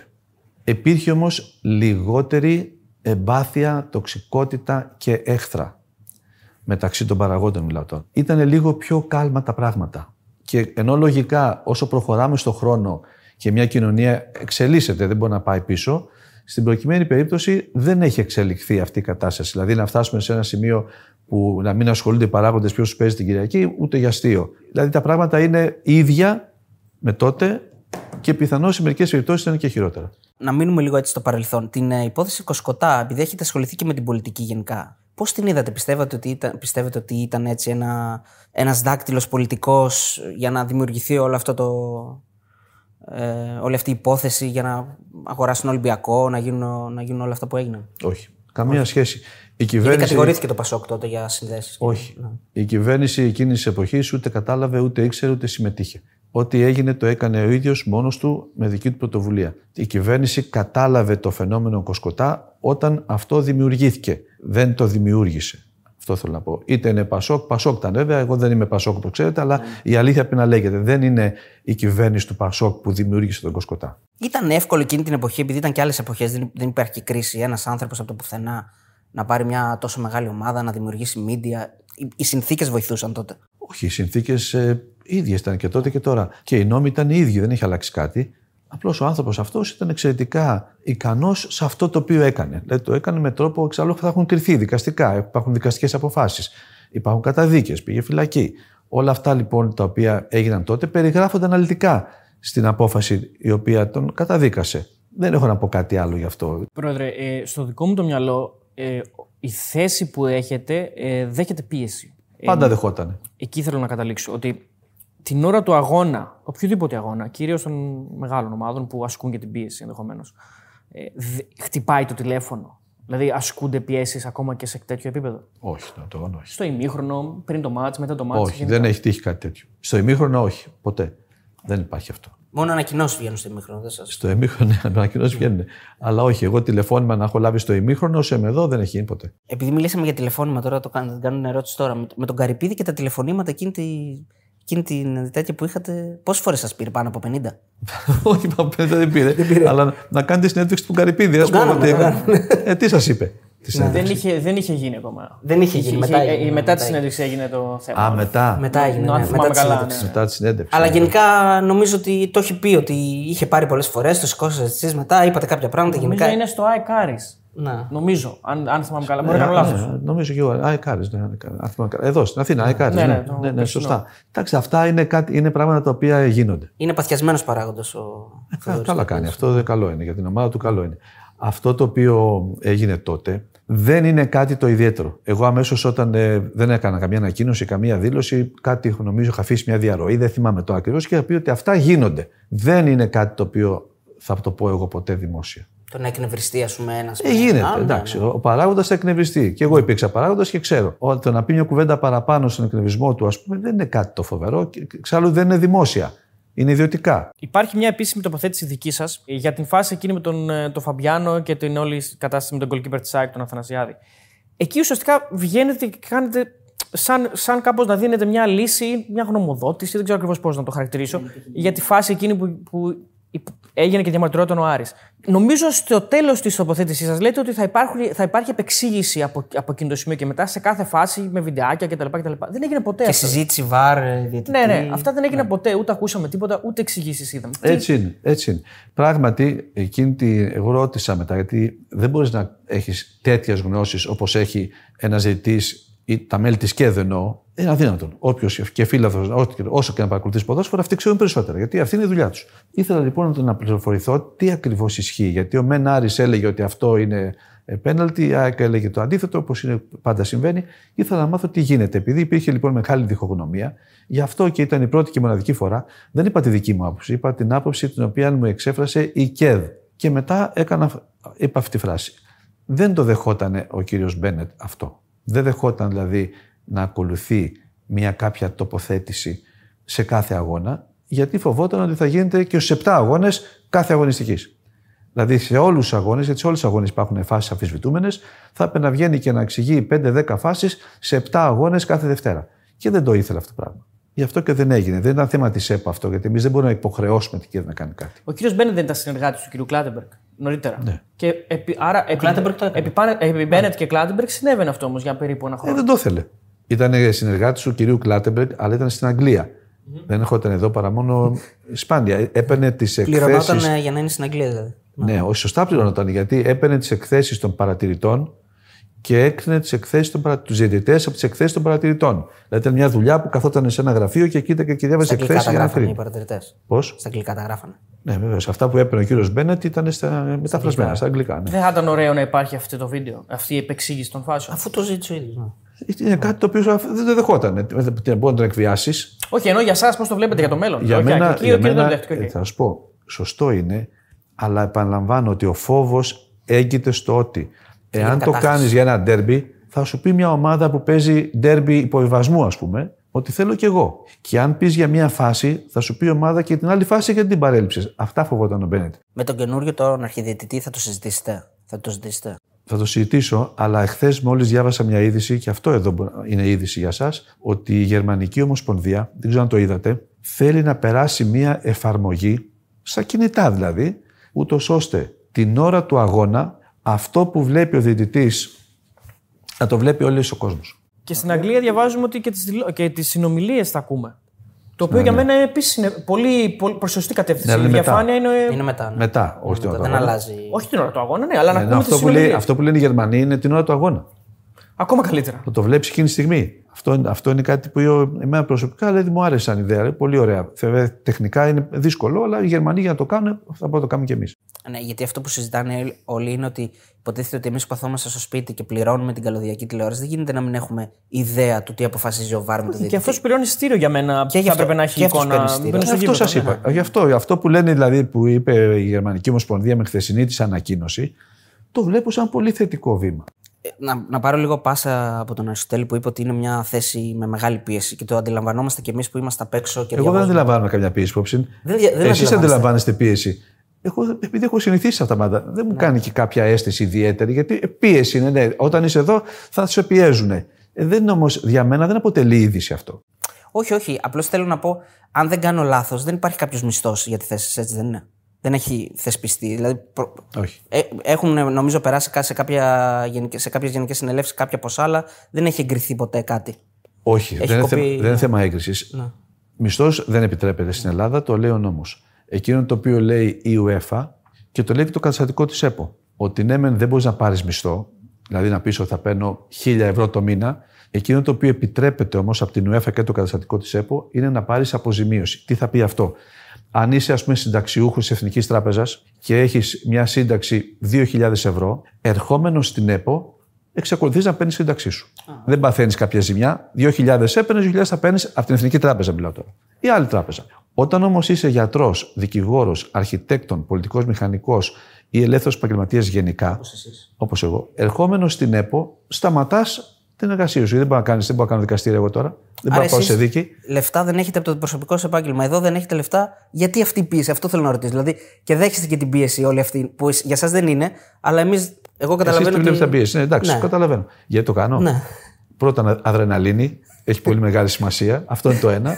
Σαν να πηδάτε από αλεξίπτωτο, να επιθυμηθείτε τα Ε, νιάτη. είναι να σκαφαλώνεις βράχια ανάποδα, σαν τον Τόμ Κρούζ. που σκαφαλώνει βράχια ανάποδα. Ε, αυτό αυτός γιατί το κάνει. Αδρεναλίνη είναι αυτό. Το δεύτερο είναι το εξής. Ότι όταν είσαι πρόεδρος στην ΕΠΟ, επειδή είναι μια περίοπτη θέση, μπορείς να το εκμεταλλευτείς με την καλή έννοια για την ιστεροφημία. Διότι κάθε άνθρωπος, όταν έχει μια διαδρομή, πρέπει να σκέφτεται και τι αφήνει πίσω του σαν όνομα. Αφήνει ένα όνομα καλό, αφήνει ένα όνομα κακό, αφήνει ένα όνομα μέτριο. Η ΕΠΟ λοιπόν σου δίνει αυτή τη δυνατότητα. Να πεις δηλαδή ότι πήγα εκεί και δεν ασχολήθηκα μόνο με τα ανάποδα πλάγια out και μετά από 18 πάσει μπήκε γκολ, οπότε καταστραφήκαμε με το ανάποδο πλάγιο out, που δεν αφήνει καμιά ιστεροφημία, αλλά ασχολήθηκα με την εθνική ομάδα να πάει καλύτερα. Ασχολήθηκα με το αριστερικό ποδόσφαιρο. Αυτό θα έπαιρνα να λέει ο πρόεδρος ΕΠΟ. Γιατί το αριστερικό ποδόσφαιρο, Γιατί η Ελλάδα σήμερα, ε, όσο- όσο και να σας φαίνεται απίστευτο, έχει 400.000 ερασιτέχνες ποδοσφαιριστές. Αυτό είναι ένα μαζικό κοινωνικό φαινόμενο. Είναι κάτι το οποίο απασχολεί το σύνολο του πληθυσμού, γιατί αυτοί οι 400.000 έχουν οικογένειες, έχουν φίλους, γνωστούς και αυτοί παίζουν μπάλα κάθε Κυριακή. Δεν είναι μόνο το επαγγελματικό ποδόσφαιρο. Σου δίνει λοιπόν τη δυνατότητα η ΕΠΟ να ασχοληθείς με κάτι κατά πολύ ευρύτερο και αν μπορέσεις να τα καταφέρεις να πάει καλύτερα το αριστεχνικό ποδόσφαιρο και να πάει καλύτερα η εθνική ομάδα, αυτό βοηθάει στην ιστεροφημία. Δεν είναι δηλαδή ότι εδώ έρχεται κανείς για να, Παροδικό να, κέρδος. να κάνει περιουσία. Δεν έρχεσαι στην ΕΠΟ για να κάνεις περιουσία. Έρχεσαι, αν θέλεις βέβαια, να έρθεις για αυτούς τους σκοπούς. Εγώ τουλάχιστον αυτό σκέφτηκα. Ο τρόπος εκλογή είναι. Σας βρίσκει σύμφωνο; Με τις ΕΠΣ. Ναι. Γιατί λένε ότι είναι και γενικά το διαχρονικό πρόβλημα. Ναι, ότι είναι το πόσο εύκολο να εκλέγονται. επηρεαστούν. Τώρα είναι ξεκάθαρο, εντάξει, και ακόμα και στη δική σας εκλογή. Δηλαδή, νομίζω και εσείς το έχετε παραδεχτεί ότι στηριχθήκατε ναι. κυρίως από. Μερικές από ΑΕΠ ομάδες και σε τα λοιπά. στηρίζουν και άλλες Ναι, ομάδες ναι, δεν αυτό σε λέω. στηρίζουν. Δηλαδή, Ναι, ναι, βεβαίως, Είναι κάτι που σαφώς. σας αρέσει, θα θέλατε να αλλάξει ενδεχομένως στο μέλλον. Θα σας πω, επειδή αυτό έχει και μια, ας το πούμε έτσι, έννοια δημοκρατίας. Θα σας θυμίσω το εξής όμως, πριν απαντήσω, πριν να σας πω τη δική μου γνώμη. Η ΕΠΟ είναι, όπως το λέει ο νόμος, τριτοβάθμιο όργανο. Έχουμε το Σωματείο, την Ένωση, την ΕΠΟ. Ποιος ψηφίζει για να, βγούνε, να βγει η διοίκηση της ΑΔΔ ή της ΓΕΣΕ; Για να βγει η διοίκηση της ΓΕΣΕ ψηφίζουν το σύνολο των εργατοϊπαλλήλων σε όλη τη χώρα; Όχι. Όχι. Δεν γίνεται. Δεν κάνουμε γενικές εκλογές σε όλη την Ελλάδα για τη ΓΕΣΕ, ούτε για την ΑΔΔ, που είναι τριτοβάθμια όργανα. Με την ίδια λογική, λοιπόν, είναι σωστό από καθαρά τυπική άποψη για, την, για να ψηφίζουν τα σωματεία για τους προέδρους των ΕΠΣ και οι πρόεδροι των ΕΠΣ για το τριτοβάθμιο όργανο που λέγεται ΕΠΟ. Αυτή είναι η λογική του πράγματος και αυτό ο νόμος το έχει προβλέψει έτσι. Βεβαίως, ξέρω πολύ καλά την αντίθετη άποψη, η οποία λέει ότι οι πρόεδροι των ΕΠΣ είναι λίγοι, άρα μπορείς εύκολα να τους μιλήσεις, να τους επηρεάσεις με καλό τρόπο. Δεν λέω με κάτι κακό. Άρα λοιπόν μπορείς εύκολα, αν ελέγχεις τους προέδρους των ΕΠΣ, να ελέγχεις και την ΕΠ. Αυτό είναι σόφισμα. Και θα σας πω γιατί. Ποιο θα ήταν το σωστό; Να ψηφίζουν τα σωματεία, να ξεπερνάνε τις ΕΠΣ και να πηγαίνουν κατευθείαν στην εκλογή προέου της ΕΠ. Δηλαδή να έρχεται το, τα σωματεία της ε, ή της Φωκίδας ή της Θεσπρωτείας και να ψηφίζουν. Αυτό γίνεται στην ΕΟΚ υπόψη. Στην ΕΟΚ ψηφίζουν τα σωματεία. Τις τελευταίες εκλογές. Ναι, ναι, ψηφίζουν τα σωματεία. Να ψηφίζουν κατευθείαν για την ΕΠ. Τι θα γίνει όμως; Τα σωματεία αυτά έχουν ψηφίσει και για τον πρόεδρο της Ένωσής τους. Δηλαδή τα σωματεία της Θεσπρωτείας, στην τύχη λέω τη Θεσπρωτεία φυσικά, ας πούμε ότι είναι 20, έχουν ήδη ψηφίσει για τον πρόεδρο της Θεσπρωτείας και τον έχουν εκλέξει. Με τι πλειοψηφία τον έχουν εκλέξει; Α πούμε με 18-2. Α πούμε με 15-5. Λέω στην τύχη τα νούμερα. Αυτά τα σωματεία λοιπόν, έχοντας εκλέξει αυτόν τον πρόεδρο, θα τον ακούσουν. Γιατί έχουν σχέση μαζί του. Εντός εισαγωγικών εξαρτώνται από τον πρόεδρο. Από αυτόν τον πρόεδρο που ήδη έχουν εκλέξει. Αν λοιπόν ο πρόεδρος αυτός θέλει να μιλήσει στα σωματεία και να τους πει βγάλτε εκείνον για πρόεδρο της ΕΠΟ, το πιο πιθανό τα σωματεία θα ακολουθήσουν. Δηλαδή, με απλά λόγια, δεν είναι εύκολο να ξεπεράσεις τις ΕΠΣ. Δεν θα αλλάξει το αποτέλεσμα. Δηλαδή, αν πρόεδρος τώρα είμαι εγώ, επειδή ψήφισαν από τις ΕΠΣ, ή αν θυμάμαι καλά τώρα, οι 50, οι 49 από τις 54 ΕΠΣ ψήφισαν. Πάλι εγώ θα ήμουνα, ακόμα και αν ψήφισαν τα σωματεία αυτών των ΕΠΣ. Γιατί οι πρόεδροι των ΕΠΣ θα τους λέγανε αυτόν θα ψηφίσετε. Θα μου πεις και πώς το ελέγχουν. Δεν υπάρχει τρόπος ελέγχου, θα τον ακούσουν. Θα τον ακούσουν γιατί τον έχουν ψηφίσει. Είναι ο δικός τους. Δεν θα αλλάξει το αποτέλεσμα, δηλαδή, αν ψηφίζουν 2.500 σωματεία, γιατί τόσα είναι τώρα περίπου, και δεν ψηφίζουν 55-54 έψη. Πάντως, να πω εδώ ότι γενικά ο πρόεδρος της ΑΔΔ και το πώς βγαίνουν οι εκλογές της ΑΔΔ δεν, δεν ενδιαφέρει τόσο πολύ τον κόσμο όσο αφορά ποιος θα είναι πρόεδρος της ΕΠΟ, που κανονικά ούτε αυτό θα έπρεπε να ενδιαφέρει. Ε, ε, σωστά. Ναι, απλώς ασχολούνται πάρα πολύ με το ποιος θα είναι πρόεδρος της ΕΠΟ, γιατί θεωρούν διαχρονικά ότι όποιος εκλέξει τον πρόεδρο τη ΕΠΟ ελέγχει και το ποδόσφαιρο, τη διαιτησία, που θα πάει το πρωτάθλημα. Δηλαδή, σίγουρα και εσάς θα σας είχε περάσει στο παρελθόν, ε, όντας παράγοντας μιας ομάδας, ότι αυτό ισχύει από το μυαλό σας. Δεν ξέρω κατά πόσο ισχύει όμως στην πράξη. Αλλά υπάρχει αυτή η τοξικότητα η οποία ναι. έχει μπει στο μυαλό θα σας πω, του φιλάθλου. Ισχύει, ναι. ισχύει στο βαθμό που θέλεις εσύ να ισχύσει. Δηλαδή, αν ο πρόεδρος τη ΕΠΟ θέλει, μπορεί πράγματι να κάνει κάποιες μικρές παρεμβάσεις. Μεγάλες δεν μπορεί, γιατί μην ξεχνάτε ότι η ΚΕΔ με βάση γιατί το βασικό θέμα της ΕΠΟ των παραγόντων είναι η διαιτησία. Δεν τους απασχολεί, ας πούμε, αν θα κάνει εκλογές στο Λασίθι ή έψη Λασιθίου. Ο πρόεδρος της ΕΠΟ όμως, ακόμα και να θέλει ολόψυχα να ασχοληθεί με τη διαιτησία και να την επηρεάσει, δυσκολεύεται, παρεμποδίζεται και σχεδόν αποκλειστικά αποτρέπεται επειδή το καταστατικό της ΕΠΟ λέει με σαφήνεια ότι η ΚΕΔ είναι ανεξάρτητη, δεν μπορείς να τους μιλήσεις και αν τους μιλήσεις δεν έχουν καμία υποχρέωση να σε ακούσουν και αν τους μιλήσεις και σε παρακάμψουν, δεν μπορείς να του κάνεις τίποτα. Δεν μπορείς να πεις δηλαδή, κάντε αυτό, δεν το κάνατε σε απολύο. Δεν γίνεται. Δεν μπορείς να κάνεις τίποτα. Ε, Άρα εδώ, λοιπόν. Δύο, ένα ένας αντίλογος. Μια στιγμή, μια στιγμή, μια στιγμή, να τελειώσω. Ναι, ναι, το ένα λοιπόν είναι αυτό. Ότι η ΚΕΔ είναι ανεξάρτητη. Ναι. Δεύτερον, υπάρχει το ΒΑΡ. Δεν υπήρχε το ΒΑΡ πριν από 30 χρόνια. Δεν υπήρχε. Τώρα, το τρίτο είναι αυτό. Υπάρχει το ΒΑΡ. Με το ΒΑΡ δεν μπορεί να γίνουν τα λάθη ή τα ηθελημένα λάθη που γίνονται στο παρελθόν. Η εξαίρεση να μπει λάθος μια γραμμή έγινε και στην Αγγλία, όπως είδατε. Δεν είναι κάτι το οποίο μπορεί να γίνει μία στις 100, μία στις χίλιες. Αλλά δεν μιλάμε για την εξαίρεση, μιλάμε για τον κανόνα. Τρίτον, στα ντέρμπι, όπως το είπατε κι εσείς και το ξέρουμε όλοι, έρχονται ξένοι διαιτητές. Τι να κάνει ο πρόεδρος της ΕΠΟ, συγγνώμη, σε ένα ξένο διαιτητή που δεν τον είχε δει ποτέ στη ζωή του και εμφανίζεται ξαφνικά εδώ ένα Σάββατο μεσημέρι για να παίξει Κυριακή; Ούτε τον βλέπεις, ούτε σε βλέπει, ακόμα και αν θες να τον επηρεάσεις, γιατί να σε ακούσει. Δηλαδή, ένας ελίτ Γάλλος, ε, Άγγλος, ας τον Άγγλο, γιατί δεν έρχονται, Γερμανός, θα ακούσει τον πρόεδρο της ΕΠΟ. Ξέρετε, θα γίνει καταγγελία του ΝΕΦ αμέσως και εκπίπτεις. Δεν παίζουν οι άνθρωποι αυτοί. Ειδικά αν είναι και μεθυσμένος, δεν θα σας δει με τίποτα. ναι, ναι. ναι. Ειδικά όμως βέβαια αν είναι elite, γιατί ο πρόεδρος είπε elite. Κάτι που ζητάει κατά κόρον Ολυμπιακός, δηλαδή να έρχονται elite διαιτητές. Αν δεν είναι elite. Ε, θα είναι αλφα κατηγορίας. Θα είναι αλφα κατηγορίας. Να σου πω κάτι. Ναι. Ο αλφα κατηγορίας ξυπνάει το πρωί και το πρώτο πράγμα που σκέφτεται είναι πότε θα γίνει elite. Δεν θα κάνει ποτέ λάθος, ούτε θα ακούσει κανέναν, γιατί ο σκοπός του να γίνει elite. Πάντως στις παρεμβάσεις, εγώ το σκέφτηκε και ο Αριστοτέλης, θα ήθελε να το πει. Ε, κρατάω δύο πράγματα. Ένα πάω ΚΑΕΚ πέρσι και ένα πάω ΚΑΕΚ φέτος που είναι λίγο ντεζαβού γιατί και στα δύο έχει οριστεί ο Σιδηρόπουλος και στα δύο με παρέμβαση δική σας έρχεται ξένος. Πάω ΚΑΕΚ. Πάω Παναθηνικό ΣΑΕΚ. Παναθηνικό ΣΑΕΚ. Ναι, ναι. Ε, δηλαδή και στα δύο είναι ε, Σιδηρόπουλος ε, ορισμός. Εσείς παρεμβαίνετε επειδή οι ομάδες αντιδρούν. Άρα εσείς έχετε την εξουσία ναι, να γιατί, παρακάμψετε τον Άρα λέ, γιατί λέτε πριν είπατε ότι την ΚΕ δεν μπορείτε να την ελέγξετε, αλλά, αλλά πώς να αλλάξετε το Θα σας πω. Δεν τον άλλαξα εγώ. Ε, πέρυσι τον άλλαξε ΚΕΔ. Εφέτος δεν τον άλλαξε ΚΕΔ και παρετήθηκε ο πρόεδρος της ΚΕΔ. Δεν τον άλλαξα εγώ. Δεν πήρε απόφαση ούτε η ΕΠΟ ούτε εγώ προσωπικά. Ε, πέρυσι, εκείνο, για να πάμε και στι δύο, δύο περιπτώσεις. Καταρχήν ο Σιδηρόπουλος ήταν και στις δύο περιπτώσεις γιατί είναι elite. Αυτό που έλεγε ο Μπένετ είναι ότι, μα τι θέλετε τέλος πάντων, σας βά... θέλετε elite; Ε, elite σας έβαλα. Γιατί θέλετε ξένο elite και όχι το δικό σας elite; Δεν μπορούσε να καταλάβει το. Όχι, εγώ δεν το δεχό. Το καταλάβαινα, δεν το δεχότανε. Και λέγε, τι θέλετε τέλος πάντων; Ε, πέρυσι λοιπόν βάζει το Σιδηρόπουλο με το σκεπτικό είναι elite. Του εξηγούμε. Του εξηγώ. Εγώ τον πήρα τηλέφωνο, πράγματι. Γιατί δεν μπορούσε να τον πάρει και κανένας άλλος. Και του είπα ότι δεν του είπα ούτε για 4, ούτε 14, ούτε τι λέει η Super League 1, ούτε τι λέει κανένας άλλος. Γιατί δεν του το είπα. Γιατί ο Μπένετ, όπως κάθε ένας από αυτούς, γνωρίζει άριστα τον κανονισμό της FIFA. Το Referee Convention. Το ξέρει απ' έξω. Εκεί λέει no clubs, no leagues, no government. Στη διαιτησία δεν θα αναμειγνύεται δηλαδή ομάδες, λίγες, κυβερνήσεις. Αυτός το ξέρει αυτό. Λέει λοιπόν πέρυσι.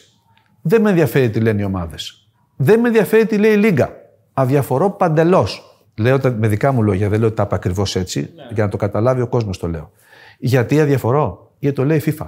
Αγνοήστε τις ομάδες, τις λίγες και τις κυβερνήσεις. Και Εγώ κάντε αυτό που προστατευμένος, δηλαδή κάνω αυτό Απόλυτα. που πρέπει. Αυτό λέει. Προστατευμένος ήταν, βέβαια. Το εξηγώ λοιπόν για πέρυσι. Το, και φέτος το ίδιο. Ότι, κοιτάξτε κάτι.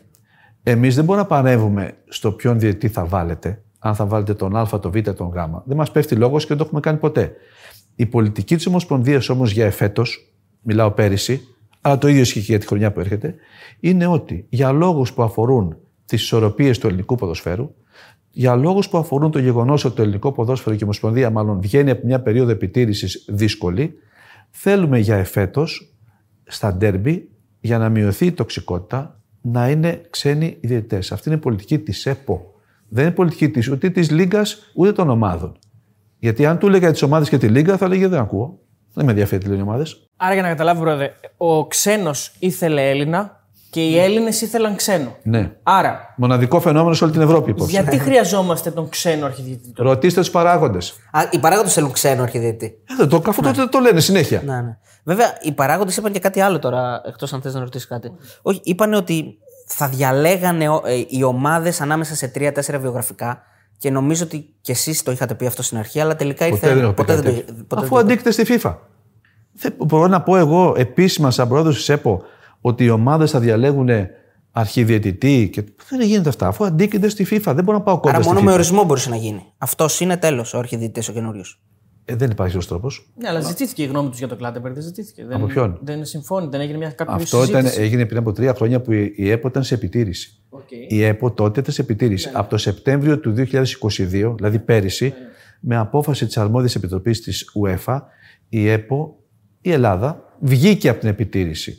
Όταν λοιπόν έχεις βγει από την επιτήρηση και είσαι αυτόνομος όπως είναι η Δανία, η Αυστρία ή η Σουηδία, δεν μπορείς να το κάνεις διαφορετικά γιατί τότε θα σου πούνε ξαναμπε στην επιτήρηση.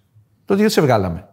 Αυτός είναι ο λόγος. Άρα όσοι λέγανε ότι θα ερχόντουσαν βιογραφικά να τα τσεκάρουν οι ομάδες και να επιλέξουν όλοι μαζί ομόφωνα. Δεν τα έχει πει η ΕΠΟ αυτά. Δεν, ναι. Άρα, για να, εσείς πρόεδρε, επειδή είπατε πριν ρωτήσετε τις ομάδες, άρα εσείς φαντάζομαι δεν θέλετε ξένο αρχιδιετή.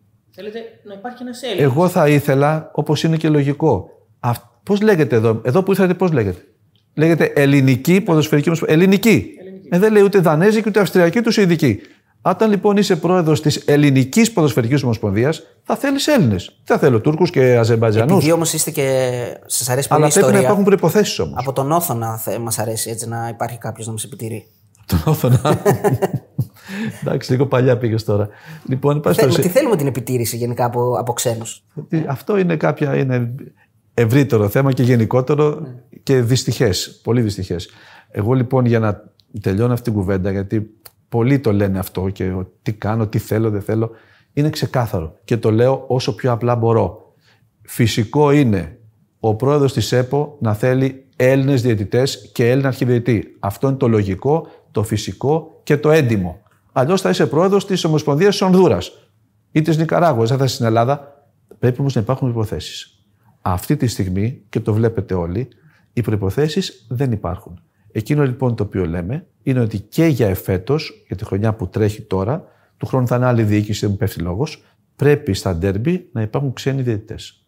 Είναι κάτι εμβαλωματικό, κάτι το οποίο ισχύει για τις χρονιές που πέρασαν δεν ξέρω γιατί δεν ήμουν εγώ πρόεδρος. Για τη χρονιά που την αμέσως προηγούμενη ίσχυε, για τη χρονιά που τρέχει τώρα ισχύει. Θα ήμουν ευτυχής όταν κάποτε φτάσει το ελληνικό ποδόσφαιρο στο σημείο να μην σκέφτεται καν την έλευση ξένου διαιτητή. Για να σας πω κάτι το οποίο δεν το ξέρετε, γιατί είσαστε πολύ νέοι στην ηλικία, αυτό δεν είναι τωρινό φαινόμενο. Είναι για παλιά, βέβαια. Ναι. Δηλαδή, δεκαετία του 60 δεν ναι, τι ναι, γινόταν. ισχύει, και εκεί Ούγγροι διαιτητές έρχονταν. Ούγγροι, Ιουγκοσλάβοι, Βούλγαροι. Το ίδιο πράγμα γινόταν και τότε. Έχουν περάσει 60 χρόνια και είναι το ίδιο. Είμαστε έτοιμοι για επαγγελματική διαιτησία; Γιατί ακούγεται γενικά τα τελευταίο, τον τελευταίο καιρό πολύ. Εγώ έχω πει, Είμαστε πολλέ, έτοιμοι για έχω πει άλλη πολλές φορές ότι εμένα προσωπικά με ενδιαφέρει και μου αρέσει να έχουμε επαγγελματική διαιτησία γιατί θα είναι Έλληνες διαιτητές. Δεν μπορείτε, μπορείτε να φανταστείτε επαγγελματική, επαγγελματική διαιτησία με διαιτητές από το Αζερβαϊτζάν. Εκτός αν κανείς σκέφτεται το τελείως ανώμαλο να έχουμε επαγγελματική διαιτησία με ξένους διαιτητές που θα κατοικούν μόνιμα στην Ελλάδα και θα αμείβονται. Όλοι εμείς Δεν ξέρω συμφωνούμε. αυτό το πράγμα, δεν το έχω ακούσει ποτέ, αν το λέει κανείς. Εμείς οι τρεις συμφωνούμε μεταξύ μας αυτό, αλλά δεν, είμαστε, δεν μας κάνει λίγο αφελεί ε, το ότι πιστεύουμε ότι αυτό μπορεί να γίνει όταν από την Τρίτη το μόνο πράγμα που τον νοιάζει τον παράγοντα είναι ποιος θα τον παίξει και ποιος είναι αυτός. Δηλαδή, πώς θα αλλάξει αυτή η κατάσταση, πώς θα έρθουν ξαφνικά οι Έλληνες διαιτητές όταν το μόνο μέλημα του κάθε παράγοντα είναι ποιος με παίζει, γιατί με παίζει αυτός, αυτός είναι άλλου νου, είναι σε άλλο σύνδεσμο. Δεν πρόκειται να αλλάξει. Δηλαδή, ούτε η επαγγελματική διαιτησία μπορεί να το μεταβάλει αυτό. Είναι κάτι το οποίο βρίσκεται πια στο DNA και των παραγόντων, δεν μόνο οι παράγοντες και οι φίλαθλοι είναι. Γιατί οι παράγοντες βγαίνουν μέσα από τον κόσμο, δεν είναι ξεκομμένοι από τον κόσμο και αφουγκράζονται και τον κόσμο, αφουγκράζονται και τους οπαδούς και τους απλούς φιλάθλους. Άρα λοιπόν αυτό δεν είναι εύκολο να έχει τελειώσει και με την επαγγελματική διαιτησία. Δεν πρόκειται δηλαδή, την άλλη μέρα να έχουμε ένα πέναλτι που δεν ήταν στο 92 και ο παράγοντας της ομάδας που ιτήθηκε να λέει μπράβο, σωστά έγιναν τα πράγματα. Δεν υπάρχει καμία περίπτωση. Καμία. Θέλω να κάνω, Πρόεδρε, μια διευκρινιστική ερώτηση, μια που ίσως είναι και λίγο αφελής, αλλά θα την κάνω. Η ΚΕΔ πληρώνεται από την ΕΠΟ, αν καταλαβαίνω καλά. Ναι, ναι, ναι, ναι. Τα ποσά τα οποία ακούμε και μαθαίνουμε, δεν τα βλέπουμε προφανώς, έτσι δεν είμαστε λογιστές, αλλά είναι, είναι αρκετά μεγάλα από ό,τι καταλαβαίνω και από ό,τι έχουμε δει.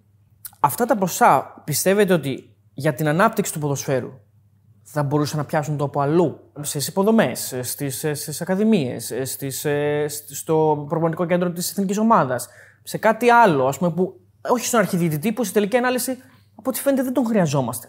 Γιατί μπορούμε να μαλώνουμε και μόνοι μας, χωρίς ξένους. Όλα αυτά θα μπορούσαν να γίνουν αν η FIFA αλλάξει το referee convention.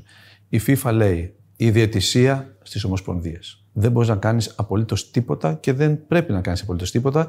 Ο λόγος που το λέει αυτό δε η FIFA, γιατί πολλοί απορούν καλά γιατί το λέει αυτό η FIFA. Το λέει γιατί θεωρεί ότι οι ομοσπονδίες καταρχήν είναι υπεράνω. Σε μια χώρα πάνω η κορυφή είναι η ομοσπονδία ποδοσφαίρου και από κάτω είναι οι λίγες και ομάδες.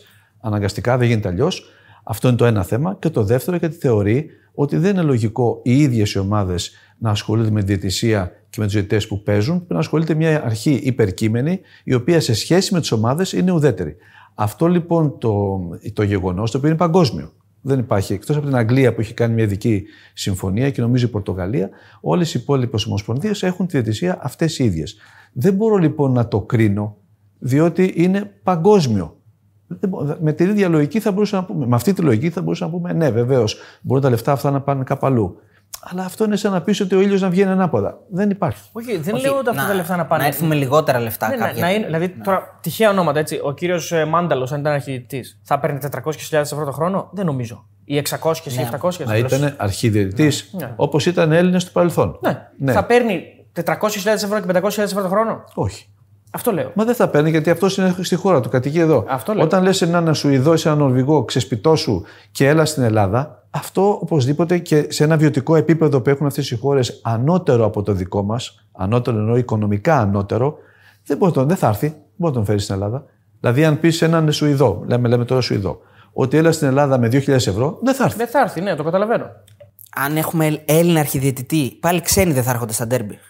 Αυτό, θε- αυτό μάλλον καταλαβαίνω. Δηλαδή, γιατί να μην έχουμε έναν Έλληνα αρχιδιαιτητή και να έρχονται ξένοι στα ντέρμπι; Και να μας κοστίζει 50.000 ευρώ το χρόνο. Παράδειγμα. Δηλαδή, αυτά τα λεφτά μπορούν για να να, δοθούν πάνε. αυτά τα λεφτά κάπου αλλού, ας πούμε. Κάπου. Τώρα εντάξει. Είναι πολύ απλή η απάντηση. Πηγαίνετε στη Super League 1 και ρωτήστε τους. Αν θα δεχτούν. Ε, Ε, ναι. Δεν είναι ότι είναι αποφασιστική γνώμη τους. Ξαναλέω αυτό γιατί επαναλαμβάνω, η ΕΠΟ πρέπει να αποφασίζει γι' αυτά. Αλλά ξέρετε πολύ καλά την επιθυμία των ομάδων, όλων των ομάδων, ότι θέλουν ξένο αρχιδιετή και ξένους διαιτητές. Ω ένα σημείο χρονικό πρέπει η ΕΠΟ αυτό να το, όχι να το σεβαστεί, να το ακούσει και να το κάνει. Από ένα σημείο και μετά όμως, πιστεύω μια άλλη διοίκηση το καλοκαίρι και μετά, πρέπει αυτό να σταματήσει. Δηλαδή δεν μπορεί να γίνεται για πάντα, γιατί επαναλαμβάνω, είμαστε η μοναδική χώρα στην Ευρώπη. Όταν πηγαίνω εγώ στο εξωτερικό και πηγαίνω συχνά λόγω των κλήσεων που λαμβάνω, των προσκλήσεων που λαμβάνω από την UEFA, είτε είναι για αγώνες είτε για οτιδήποτε άλλο, η απορία τους είναι αυτή. Μα τι είναι αυτή η μανία σας με τους ξένους διαιτητές; Δεν το καταλαβαίνω. Επειδή το είπατε και, και πριν από λίγο, αν με ένα μαγικό τρόπο άλλαζε αυτό που ο κύριος Αβγενάκη ε, θέσπισε για να μην μπορείτε. το ηλικιακό όριο δηλαδή, θα θέλατε να βάλετε υποψηφιότητα για δεύτερη θητεία; Όχι, δεν, με, δεν το θέλω αυτό. Δεν θα το θέλατε και ακόμα και να γινόταν; Όχι, όχι. όχι. Δεν, εντάξει, δύο χρόνια πιστεύω ότι είναι αρκετά. Εκτός αν ε, γίνει κάτι διαφορετικό που αυτή τη στιγμή δεν το βλέπω. Αλλά προσωπικά δεν είναι κάτι το οποίο ανήκει στις επιθυμίες μου. Δύο χρόνια πιστεύω ότι είναι καλά. Εσείς η σχέση με τον Αβγενάκη, από ό,τι ξέρω, δεν είναι και πολύ καλή, έτσι. Όχι, δεν είναι θέμα. Γιατί να μην είναι καλή; Τον Αβγενάκη τον ήξερα πολύ καλά, τον κύριο Αβγενάκη μάλιστα, να μιλάμε και σοβαρά. Τον ήξερα πάρα πολύ καλά από τη Νέα Δημοκρατία και σαν βουλευτή. Δηλαδή τον ήξερα χρόνια. Είχαμε καλή σχέση, δεν μπορώ να πω άριστη. Υπήρξαν διαφωνίες, υπήρξαν και συμφωνίες. Δεν έχω κακή σχέση με τον Αβγενάκη, όχι. Δεν μπορώ. Εγώ από τη δική μου πλευρά δεν έχω κακή σχέση. Δεν μπορώ να Εκείνος δεν ξέρω πώς σκέφτεται. Έχετε κάνει μια δήλωση που λέει τι δουλειά έχει να παίζει μπάλα ή από παίζει μπάλα. Θεωρείτε ότι έμπαινε λίγο στα χωράφια σας, προσπαθούσε να. Έκανα εγώ δήλωση. Ναι. Όχι η παίζει μπάλα, η κυβέρνηση. Ε, ναι, τι δουλειά έχει ο Αβγενάκης να παίζει μπάλα, ναι, η κυβέρνηση δεν παίζει μπάλα ή η ΕΠΟ παίζει μπάλα. Ναι. Ναι, σωστά. Ναι, ναι. Δεν εννοούσα τον Αβγενάκη σαν πρόσωπο, Α. εννοούσα σαν υπουργό, σαν κυβέρνηση. Δεν είναι προσωπικό το θέμα. Και το λέω αυτό γιατί το λέει η FIFA. Να μην εμπλέκονται οι κυβερνήσεις στο ποδόσφαιρο. Αυτό. αυτό. Επειδή είπατε πριν για τους ξένους διαιτητές και γιατί να έρθουν, για τον αρχιδιαιτητή βασικά, είπατε με λιγότερα λεφτά κτλ. Έχετε ακούσει προσωπικά, αν έχετε προσωπική εμπειρία από κάποιον διαιτητή ξένο ε, που να σας έχει διαμαρτυρηθεί εσάς προσωπικά, ε, να σας έχει πει Δεν έρχομαι να παίξω εκεί γιατί είστε Ουγκάντα ε, δεν, τι να έρθω εκεί για να με βρίζουν. Νομίζω το έχετε πει αυτό. Γιατί να έρθει κάποιος για, για 1500 ευρώ να τον βρίζουν τη μάνα και τον πατέρα. Έχετε, έχετε τέτοια προσωπική εμπειρία, ένα παράδειγμα που μπορεί να μας δώσετε χωρίς να είναι όνομα. Καταρχήν, δεν έχω προσωπική εμπειρία, δεν έχω μιλήσει ποτέ με κανέναν ξένο διετή. Ποτέ. Ούτε καλημέρα, ούτε καλησπέρα, ούτε γεια. Δεν έχω καμία τέτοια επαφή. Αυτό είναι το... Και έτσι πρέπει να κάνω. Αυτό είναι το ένα. Το δεύτερο όμως είναι ότι αν κοιτάξετε το ρολόι σας, αυτή η συνέντευξη θα κρατήσει 60 λεπτά και τα 45 περίπου θα ρωτάτε για διαιτησία. Ναι. Εδώ δεν είναι διαιτησία. Πρέπει να ρωτήσετε και για το πούλμαν της εθνικής ομάδας, το οποίο είναι ένα θαυμάσιο πούλμαν, να ρωτήσετε για την εθνική ελπίδων, αν κέρδισε χθες η Πορτογαλία. Πρέπει δηλαδή να κάνουμε και ερωτήσεις. Δεν σας κάνω υπόδειξη, ναι, ναι. αλλά είναι παράπονο. Ναι, ναι. Η ΕΠΟ δεν είναι διαιτησία.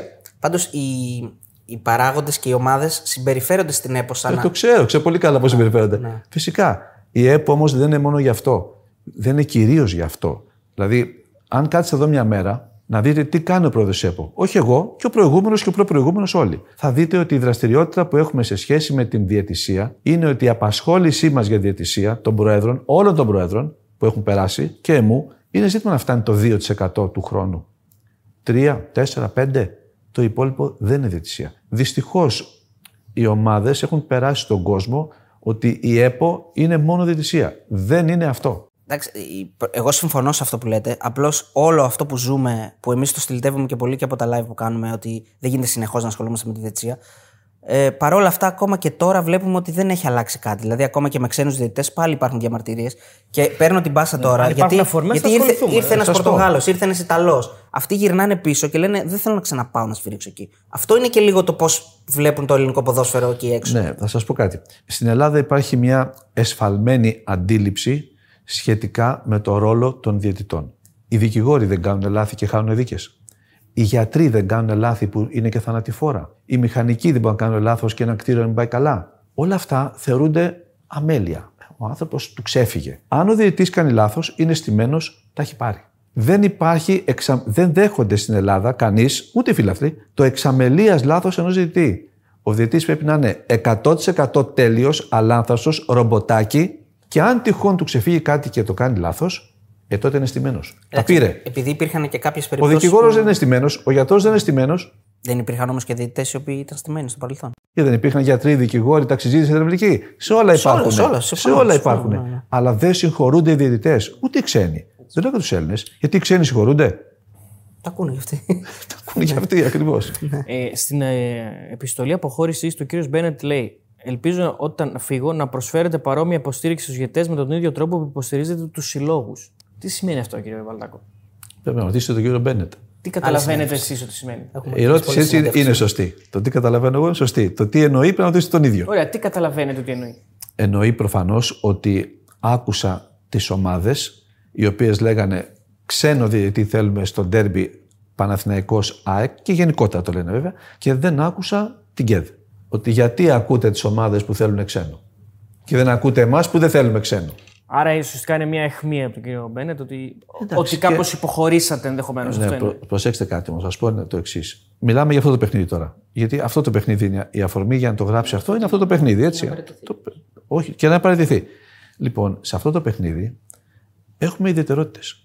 Δηλαδή, είχαμε ιδιαιτερότητες. Έπαιζε ο πρώτος με τον δεύτερο του περισσότερου πρωταθλήματος. Έτσι δεν είναι; Ναι. Η ΑΕΚ με τον Παναθηναϊκό. Πρώτο με τον δεύτερο. Άλλο πράγμα είναι να παίζει ο πέμπτος με τον έκτο, ο τρίτος με τον τέταρτο. Εδώ μιλάμε για τους δύο που πέσανε πάνω στο νήμα μαζί πέρυσι. Επιπλέον, υπήρχαν διάφορα περιστατικά που σχετίζονταν με αυτές τις δύο ομάδες πρόσφατα. Μην ξεχνάμε και δεν θέλω να το επαναλάβω στη τηλεόραση αυτό, αλλά υπήρξαν πρόσφατα περιστατικά τα οποία συνέδεαν οπαδικά και αρνητικά τις δύο ομάδες. Δεν μπορούσε λοιπόν σε αυτό το παιχνίδι αυτά να τα ξεπεράσει κανείς και να πει ότι εντάξει δεν τρέχει τίποτα. Δεν είναι ένα κοινό παιχνίδι. Δεν είναι σαν κάθε άλλο. Δεν είναι ούτε καν σαν το περσινό ντέρμπι. Ούτε καν. Ε, πέρυσι δεν ήταν ούτε η ΑΕΚ πρωταθλήτρια, πρόπερση, και, και ούτε ο Παναγιακό.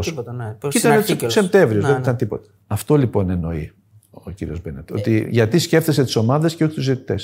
Σκέφτομαι τους ζητητέ. Εξάλλου, σε μια ανακοίνωση που είχα βγάλει, τη μοναδική που έχω απαντήσει στη Super League 1, έλεγα ότι δεν μπορεί ο πρόεδρος της ΕΠΟ να καταστρέψει την ελληνική διαιτησία βάζοντας ξένους διαιτητές σε όλους τους αγώνες. Γιατί υπήρξε και άποψη να είναι όλοι οι αγώνες και επτά, δηλαδή πώς είναι αυτοί να, να είναι ξένοι διαιτητές. Ε, απάντησα ότι αυτό δεν γίνεται, γιατί πρέπει να έχουμε διαιτησία. Διότι αν δεν έχουμε διαιτητές στην πρώτη κατηγορία, ξέρετε τι γίνεται. Δεν μπορεί η Μακεδονία, η ΕΠΣ Μακεδονίας, και το έχει πει αυτός. Το έχει πει ο Δημητριάδης, δεν το λέω από το μυαλό μου, ότι αν δεν έχουμε διαιτητές στην πρώτη κατηγορία και διεθνείς, ένα παιδί 25 χρονών που ξεκινάει σε ένα χωριό της ΕΠΣ Μακεδονίας δεν έχει προοπτική. Και σου λέει: Εντάξει, εγώ τι κάνω τώρα; Πάω και σκοτώνομαι. Γιατί, για να φτάσω 28 χρονών να πάω στη ΓΑΜΑ Εθνική και 30 να με διώξουν. Αν δεν έχει προοπτική, δεν πάει. Δεν θα μπορούν να γίνουν αγώνες εραστεχνικού πρωταθλήματος. Αυτό είναι πάρα πολύ σοβαρό πράγμα. Γιατί όταν είσαι πρόεδρος της ΕΠΟ και ενδιαφέρεσαι για το εραστεχνικό ποδόσφαιρο πρωτίστως, γιατί αυτός είναι ο ρόλος, πρέπει να ασχολείσαι και με τη διαιτησία του εραστεχνικού ποδοσφαίρου. Όχι ποιος είναι καλός και ποιος κακός, αλλά να έχεις διαιτητές. Γιατί αν δεν έχεις διαιτητές, δεν γίνονται αγώνες. Πάντως, εμένα μου φαίνεται λίγο, και θα το κλείσουμε λίγο αυτό τώρα, ε, ότι κάπως δεν υπάρχει, υπάρχει μια έλλειψη επικοινωνίας. Δηλαδή, δεν γίνονται, συμφωνώ απόλυτα, να έχουν γίνει όλα αυτά με οπαδούς, να υπάρχει η πεποίθηση και η βούληση ότι, ε, από τις ομάδες ότι θα έρχονται σίγουρα ξένοι διαιτητές. Και ξαφνικά ο κύριος Μπένι να παίρνει μια απόφαση να, φέρνει ένα, να ορίζει έναν Έλληνα διαιτητή. Δηλαδή, σαν ηρωική έξοδος μου κάνει εμένα, δεν ξέρω αν συμφωνείτε. Ότι ήθελε να κάνει μια ηρωική έξοδο. δεν το έκανε, ήταν η δεύτερη φορά γιατί είχε βάλει και Έλληνα διαιτή στο Άρης Πάο. Ναι. Στο ΠΑΟΚ Άρης. Και εκεί, όπως όπως ξέρουμε πολύ καλά, ειδικά εσείς, δεν είναι ένα παιχνίδι. Άλλο πράγμα είναι ΑΕΚ Άρης, άλλο πράγμα είναι Ολυμπιακός ΠΑΟΚ και άλλο πράγμα είναι το Άρης ΠΑΟΚ. Επειδή εγώ είμαι παλαιότερος από εσάς και έχω ζήσει και ξέρω. Υπάρχουν αγώνες του ε, Άρη εναντίον ΠΑΟΚ, νομίζω ότι Χαριλάου ήταν, με τέτοιες αποβολές που είχε φτάσει ο τερματοφύλακας του Άρη Χριστίδης λεγόταν τότε αυτός, να παίζει το κέντρο του γηπέδου μπακότερμα. Δηλαδή υπάρχουν ιστορίες. Δεν είναι ένα κοινό παιχνίδι. Δεν μπορείς λοιπόν να πεις ότι εγώ αγνώ την έπος αυτό το πράγμα και θα βάλω όποιον θέλω εγώ. Να κάνω μια άλλη ερώτηση τώρα. Πιστεύετε η ΑΕΚ πέρσι, σαν φίλαθρος έτσι σας ρωτήσω, πήρε δίκαιο το πρωτάθλημα; Το λέω γιατί και ο Ολυμπιακός διαμαρτυρήθηκε, αλλά έκανε και μια συνέντευξη τύπου ο κ. Αλαφούζος, μια συνέντευξη βασικά στο Sport FM και είπε ότι ο Μελισανίδης μας έκλειψε το πρωτάθλημα. Δεν μπορώ να κρίνω τον κύριο Αλαφούζο. Όχι, εσάς ποια είναι η άποψή Η άποψή μου είναι ότι η βαθμολογία αποτυπώνει πάντα την αλήθεια. Ποδοσφαιρικά, Ποια ομάδας σας άρεσε περισσότερο; Σαν ποδοσφαιρικό. Όχι, αυτό δεν μπορώ να πω σαν Γιατί ποδοσφαιρικά δεν έχει άποψη ο πρόεδρος σε ποδοσφαιρική. Η ΑΕΚ ε, άποψη έχει, αλλά δεν πρέπει να την πει. Δεν πάει. Δεν πάει. Επειδή είναι Παναθηναϊκός. Ναι, βέβαια. Θα έχετε πρόβλημα στη λεωφόρο, θεωρείτε να πάτε γι' αυτό. Θα έχω πρόβλημα στη λεωφόρο αν πω ότι ήταν η καλύτερη ΑΕΚ και θα έχω πρόβλημα σε όλους τους άλλους αν πω ότι ήταν ο Παναθηναϊκό. Οπότε δεν λέω τίποτα και ησυχάζω. Μπορείτε να. Μπορείτε να δεσμευτείτε από τώρα για το πού θα γίνει ο τελικός. Όχι, δεν πάω να δεσμευτώ. Αυτό, αυτό δεν είναι περίεργο. Δεν ξέρω τις ομάδες. Πώς να ξέρω τις ομάδες. Δεν ξέρω τις ομάδες ακόμα. Επειδή λέμε για το εξωτερικό, στο εξωτερικό δεν υπάρχει ένας ορισμός μιας έδρας. Ναι, γιατί υπάρχει το Webley. Εδώ όμως δεν έχουμε Webley και πλέον δεν είναι το ίδιο πράγμα. Εκεί οι ομάδες είναι από όλη την Αγγλία, κυρίως για τη χώρα αυτή. Εδώ έχουμε ο Πάουκ και ο Άρης, το είχα πει και πέρυσι αυτό, έχουν δίκιο Δεν γίνεται οι δύο ομάδες. Δεν γίνεται αυτό το πράγμα. Και ο Άρης έχει παίξει τελικό στο ΑΚΑ. Από το Δεν μπορούμε 2011. δηλαδή να κλείσουμε δύο γήπεδα και να πούμε αν πάει η Θεσσαλονίκη ομάδα θα γίνει εκεί αυτή Το την. κάναμε στο Βόλο. Δηλαδή η προκήρυξη, άσχετο τι έγινε μετά με το Βόλο, η προκήρυξη τι έλεγε; Ότι αν είναι δύο ομάδες Αθήνας, Αθήνα. Αν είναι δύο ομάδες Θεσσαλονίκης, Θεσσαλονίκη. Άσχετα αν έχει γήπεδο ή όχι. Αν είναι μία από εδώ και μία από εκεί, να γίνει στο Βόλο. Η, σωσ- η προκήρυξη ήταν σωστή. Και τελικά τι έγινε και έγινε όλο αυτό το γαϊτανάκι και λέγαμε μετά για Αγγλία, για Αυστραλία, για. Αυτό το είχαμε πει και στην προκήρυξη. Η προκήρυξη έλεγε από πριν ότι μπορεί να γίνει και σε ομοσπονδία του εξωτερικού. Αυτός ο σκοπός που το κάναμε αυτό έγκυται στο εξής, ότι το καλοκαίρι του 22, εγώ είδα, διάβασα μια είδηση που έλεγε η είδηση ότι η Manchester, City, η Manchester United και η Crystal Palace, αυτό είχα πει και στην Εκτελεστική Επιτροπή, θα δώσουν αγώνα φιλικό προετοιμασίας στο Σίδνεϊ. Επειδή είναι Άγγλοι ουσιαστικά η πλειοψηφία στην Αυστραλία και τους ενδιαφέρει να πάνε εκεί οι ομάδες και να τις δουν. Και παίξαν εκεί. Φιλικό. Από εκεί λοιπόν ξεκίνησε αυτή η ιδέα. Ότι αφού έχουμε ομογένεια και στη Νέα Υόρκη, στην Αμερική γενικότερα και στη Γερμανία και στην Αυστραλία, γιατί να μην, δεν το κάναμε για λόγους επεισοδίων και για να μην πάνε οι οργανωμένοι. Δεν το σκεφτήκαμε κάτι τέτοιο. Σκεφτήκαμε ότι γιατί να μην γίνει ο τελικό σε αυτές τις χώρες, να πάνε οι ομογενείς να χαρούν και να δουν ομάδες της πατρίδας τους. Αυτό ήταν ο σκοπός. Ήταν αγαθή η πρόθεση. Μετά αρχίσαν να σκέφτονται οι οργανωμένοι όλων των ομάδων και εμείς πώς θα πάμε. Γιατί εδώ που έγινε πήγαν. Ακριβώς. Ακριβώς. Με αποτέλεσμα να γίνει ο, στον τελει- ο τελικός τελικά στον Βόλο και να μην πάει κανείς. Δηλαδή οι οργανωμένοι οι οποίοι ή οι απλοί φίλαθροι που μερικοί από αυτούς θα πήγαιναν στο Λονδίνο, είχαμε κλείσει, είχαμε κάνει προχωρήσεις πολύ για το Λονδίνο, στο Βόλο δεν πήγε κανένας. Ποιο το όφελος λοιπόν. Από, οι, οι ομάδες θέλανε να πάνε σ- Πώς δεν στην θέλανε; Αυστραλία, ας πούμε; Επειδή είναι. Η Αυστραλία είναι πολύ ζωρική γιατί είναι το jet Στη Νέα lag. Υόρκη. Δηλαδή, Και η Νέα Υόρκη έχει το jet lag. αυτό λέω. Δηλαδή, οι ομάδες θα θέλανε να κάνουν ένα τέτοιο μεγάλο ταξίδι για να παίξουν ένα μάτι. θα θέλανε. Το Λονδίνο 4 ώρες είναι. Προσέξτε, Λονδίνο, για τα θα άλλα. θέλανε, αλλά δεν είναι εφικτό. Διότι για να, στη Νέα Υόρκη το γήπεδο το οποίο θα παίζαμε, αν ήταν εκεί, είχε 80.000 θέσεις. Τα εισιτήρια εκεί δεν είναι 15, 20, 30. Τα εισιτήρια εκεί είναι πανάκριβα. Άρα το όφελος για τις ομάδες και για την ΕΠΟ θα ήταν μεγάλο. Θα θέλανε. Στην πράξη όμως έρχεται ο προπονητής και το καταλαβαίνω απόλυτα και λέει: Μα για να παίξω στη Νέα Υόρκη πρέπει να πάω τρεις μέρες πριν. Και λίγο λέτε. ναι. Και λίγο λέω. Άρα λοιπόν πήγαμε πιο πολύ στην Ευρώπη και πιο πολύ προς την Αγγλία επειδή η Γερμανική Ομοσπονδία δεν δεχότανε. Δεν δεχόταν να διεξαχθεί όχι από εμάς μόνο, από καμία χώρα. Ίσως γιατί θέλουν να πάνε άλλες ομοσπονδίες και να παίξουν εκεί, που έχουν πιο πολύ κόσμο στη Γερμανία. Μην λέω ονόματα, όποιος καταλαβαίνει, καταλαβαίνει. Και οι Γερμανοί δεν το θέλανε αυτό. Στην Αγγλία μας είπανε με τα μεγίστης χαράς. Ελάτε, διαλέξτε γήπεδο, ελάτε όποτε θέλετε, αρκεί να μην παίζει η ομάδα εκείνη την ημέρα. Θα ξαναδούμε τελικό στην Ελλάδα με τελικό κυπέλο με οπαδούς. Εγώ ελπίζω το Μάιο να γίνει αυτό, να έχουμε κανονικά οπαδούς. Θα έχουμε κάποιες ζώνες τα λοιπά, τα γνωστά, αλλά όχι να είναι αυτός από κερκίδες κενές. Δηλαδή, φέτος ε, είναι δεδομένο ότι μιλάμε για Ελλάδα. Όχι, δεδομένο δεν είναι. Α, δεν είναι. Όχι. Μπορεί να πάμε στη Μογγολία. Άρα μπορεί να έχουμε το περσινό, το όλο το της Ναι. Πού να ξέρεις. περσινή. Ελληνικό ποδόσφαιρο είναι. Δεν μπορεί να ξέρεις. Το σκεπτικό είναι για Ελλάδα πάντως. Πέρα από την πλάκα, γιατί όπως σας είπα και πριν τη συνέντευξη στο ποδόσφαιρο γενικά, δεν υπάρχει χιούμορ. Δεν υπάρχει αυτό. Δηλαδή τώρα αυτό που έχει τη Μογγολία, εγώ μπορώ να το πάει να στη Μογγολία. Θέλει να στείλει ο ναι, πρόεδρο ναι, τη ναι, ΕΠΟ. σωστό, σωστό. Ωραίο, πάντως εσείς έχετε χιούμορ, σας το είπα off camera και είναι ωραίο. Γιατί. τε- Ναι. Μα, μα, Ταιριάζει στην εκπομπή αυτό. και- μα είναι και λογικό. Δηλαδή δεν είναι εδώ πέρα, δεν είναι πόλεμος, δεν σκοτώνεται κόσμος. Λοιπόν, να πάμε λίγο και σε μια ομάδα που σας κάνει λίγο αντιπολίτευση γενικά έτσι, στον Ολυμπιακό. Ε, είχατε πει πριν ε, εκλεγείτε ότι είστε Παναθηναϊκός, έτσι, εντάξει, δεν το έχετε κρύψει ποτέ αυτό. Έχετε δουλέψει στον ΠΑΟΚ, έχετε, δουλ- ξέρετε χρόνια το Μελισανίδη. Ε, για τον Ολυμπιακό μου με ρωτάτε, έτσι είχατε πει. Ε, είναι δικαιολογημένο ένας Ολυμπιακός να σας βλέπει με καχυποψία ή ο πρόεδρος του Ολυμπιακού ή ο παράγοντας του Ολυμπιακού. Ότι εσείς είστε εχθρός της ομάδας, ας πούμε; Δικαιολογημένο είναι. Από τη δική τους πλευρά δηλαδή, εγώ τους κατανοώ. Κατανοώ απόλυτα. Γιατί ξέρω ε, διαχρονικά, αυτό δεν είναι κάτι που έγινε τώρα. Δηλαδή και πριν 10 χρόνια και πριν 20, το ίδιο θα γινότανε. Δεν μπορεί να, η ομάδα συγκεκριμένη δεν μπορεί να δεχθεί ότι ένας πρόεδρος της ΕΠΟ που είναι Παναθηναϊκός εξορισμού, το ξέρουν όλοι, θα είναι απέναντί τους ουδέτερος. Το καταλαβαίνω, το κατανοώ, γι' αυτό και σας είπα ότι προηγουμένως που λέτε η πίεση, μα και την περίμενα την πίεση και την κατανοώ. Υπάρχουν βέβαια και όρια. Δηλαδή πρέπει να καταλαβαίνει κανείς ότι όταν έρχεσαι στην ΕΠΟ, όλοι οι πρόεδροι της ΕΠΟ είχαν μια ομάδα πριν. Δεν ήταν κανείς που ήταν ε, Εθνική Ελλάδα στο Δημοτικό Σχολείο. Δηλαδή, αν τον ρωτήσεις τον πρόεδρο της ΕΠΟ, όποιος και να είναι, στο δημοτικό σχολείο τι ήσουνα, θα σου πει Εθνική Ελλάδος. Δεν θα σου πει ότι ήταν Άρης, Πάο, Πανεκό, Ολυμπιακός, όποιος και να είναι. Όλοι είχαν μια ομάδα. Όταν έρχεσαι εδώ όμως, πρέπει την ομάδα τη δική σου να την αφήνεις για το σαλόνι του σπιτιού σου όταν βλέπεις τηλεόραση και βάζει γκολ να πανηγυρίσεις. Εδώ πρέπει να σκέφτεσαι όλες τις ομάδες. Προσπάθησα να το κάνω. Αν κάποια στιγμή μου ξέφυγε ή απέτυχα, δεν ξέρω γιατί δεν, ε, δεν μπορώ να κρίνω τον εαυτό μου. Η πρόθεση όμως ήταν αυτή. Δεν ήρθα εδώ με σκοπό να αδικηθεί ο Ολυμπιακός. Αν ο Ολυμπιακός το πιστεύει, έχει καλώ. Αν δεν το πιστεύει, δεν μπορώ να κάνω κάτι. Η πρόθεσή μου όμως δεν ήταν ποτέ αυτή. Τα όρια ξεπεράστηκαν στο επεισόδιο με τη φούστα. Ε, εντάξει, αυτό τώρα δεν θέλω να το, να το κρίνω γιατί είναι κάτι το οποίο κατά τη δική μου εκτίμηση των πραγμάτων βλάπτει περισσότερο την ομάδα από την οποία προέρχεται αυτός που το έκανε. Εμένα, όπως είδατε, ποια είναι η βλάβη, δηλαδή τι έπαθα.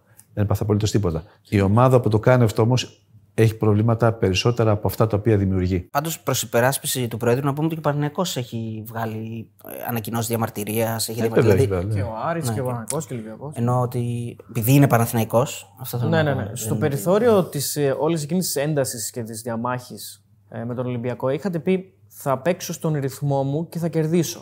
Οπωσδήποτε. Παίξατε στο ρυθμό σας και κερδίσατε. Οπωσδήποτε. Άμα, χα- άμα αλλάξεις ρυθμό και πας με το ρυθμό του άλλου, θα κερδίσει ο άλλος γιατί ο καθένας στο ρυθμό που επιλέγει είναι καλύτερος. Παράδειγμα, για να μιλάω και λίγο αθλητικά. Ο Μπράντοβιτς, που όλοι ξέρουμε τι είναι, δεν χρειάζεται να, να πω κάτι. Κάποτε παίζαμε με τον Ολυμπιακό. Με τον Μπράντοβιτς. Πριν από 20 χρόνια, 23, δεν θυμάμαι τώρα πόσο. Ο Ολυμπιακός είχε δύο ψηλούς τότε. Ο Παναγικός, δηλαδή πάνω από 2-10 ψηλούς ψηλούς. Ο Παναγικός τότε είχε ένα ψηλό. Και το τεσσάρι του ήταν λίγο πιο κοντός. Του λέμε λοιπόν, θα μας διαλύσει ο Ολυμπιακός. Λέει γιατί, λέμε, μα έχει δύο ψηλούς. Θα βάλει δύο ψηλούς μέσα, δεν θα πιάνουμε την μπάλα. Λέει, γελάω γιατί ήταν απίστευτη απάντηση. Λέει, ο Ολυμπιακός θα παίξει όπως εγώ θα αποφασίσω. Του λέμε, τι θα πει αυτό, ρε coach; Λέει, σας το ξαναλέω. Ο Ολυμπιακός θα παίξει όπως εγώ θα αποφασίσω. Λέμε, τι θα πει αυτό; Λέει, προσέξτε κάτι. Θα βάλει δύο ψηλούς για ψηλούς. Εγώ θα βάλω δύο κοντούς για ψηλούς. Πρέπει να τους κυνηγάνε στη σέντρα. Θα τους βγάλει τους ψηλούς του. Εγώ θα επιλέξω το ρυθμό του Ολυμπιακού. Εγώ θα επιλέξω τη σύνθεση της ομάδας του Ολυμπιακού. Αυτό έγινε και κερδίσαμε. Τι ήθελε να πει; Εάν στους δύο ψηλούς του Ολυμπιακού πάω εγώ να βάλω δύο ψηλούς δικούς μου, που είναι χαμηλότερων δυνατοτήτων, θα χάσω. Γιατί ο Ολυμπιακός θα επιβάλλει έναν ρυθμό ψηλών. Η μπάλα μέσα στη ρακέτα, για όσους ξέρουν μπάσκετ. Εγώ θα επιβάλλω ένα ρυθμό τρίποντο. Θα βάλω τους δυτικού να παίζουν έξω από το τρίποντο. Αν δεν τους πιάσει τον εφηδιασμό. Μιλάω τώρα πολύ τεχνικά, κακός ίσως, γιατί ο κόσμος δεν καταλαβαίνει, αλλά θέλω να πω το εξής. Ότι αυτό που είπα τότε το έκανα. Δεν ακολουθώ το ρυθμό του άλλου, γιατί αν τον ακολουθήσω θα κερδίσει ο άλλος οπωσδήποτε. Ακολουθώ το δικό μου ρυθμό. Ανθεκτικότητα, πιστεύετε. Αυτό πρέπει να το κρίνετε εσείς. Δεν μπορώ να απαντήσω. Μπορεί να πείτε, θα, πάντως θα ο Μπρο- ήθελα να είμαι πιο κάπου σε ένα θέμα πιο στιβαρός, σε ένα θέμα άλλο μπορεί να ήμουν υπερβολικός. Υπήρξαν ζητήματα που δεν τα διαχειρίστηκα όπως θα ήθελα. Μπορείτε να το πείτε αυτό. Για την ανθεκτικότητα είπατε.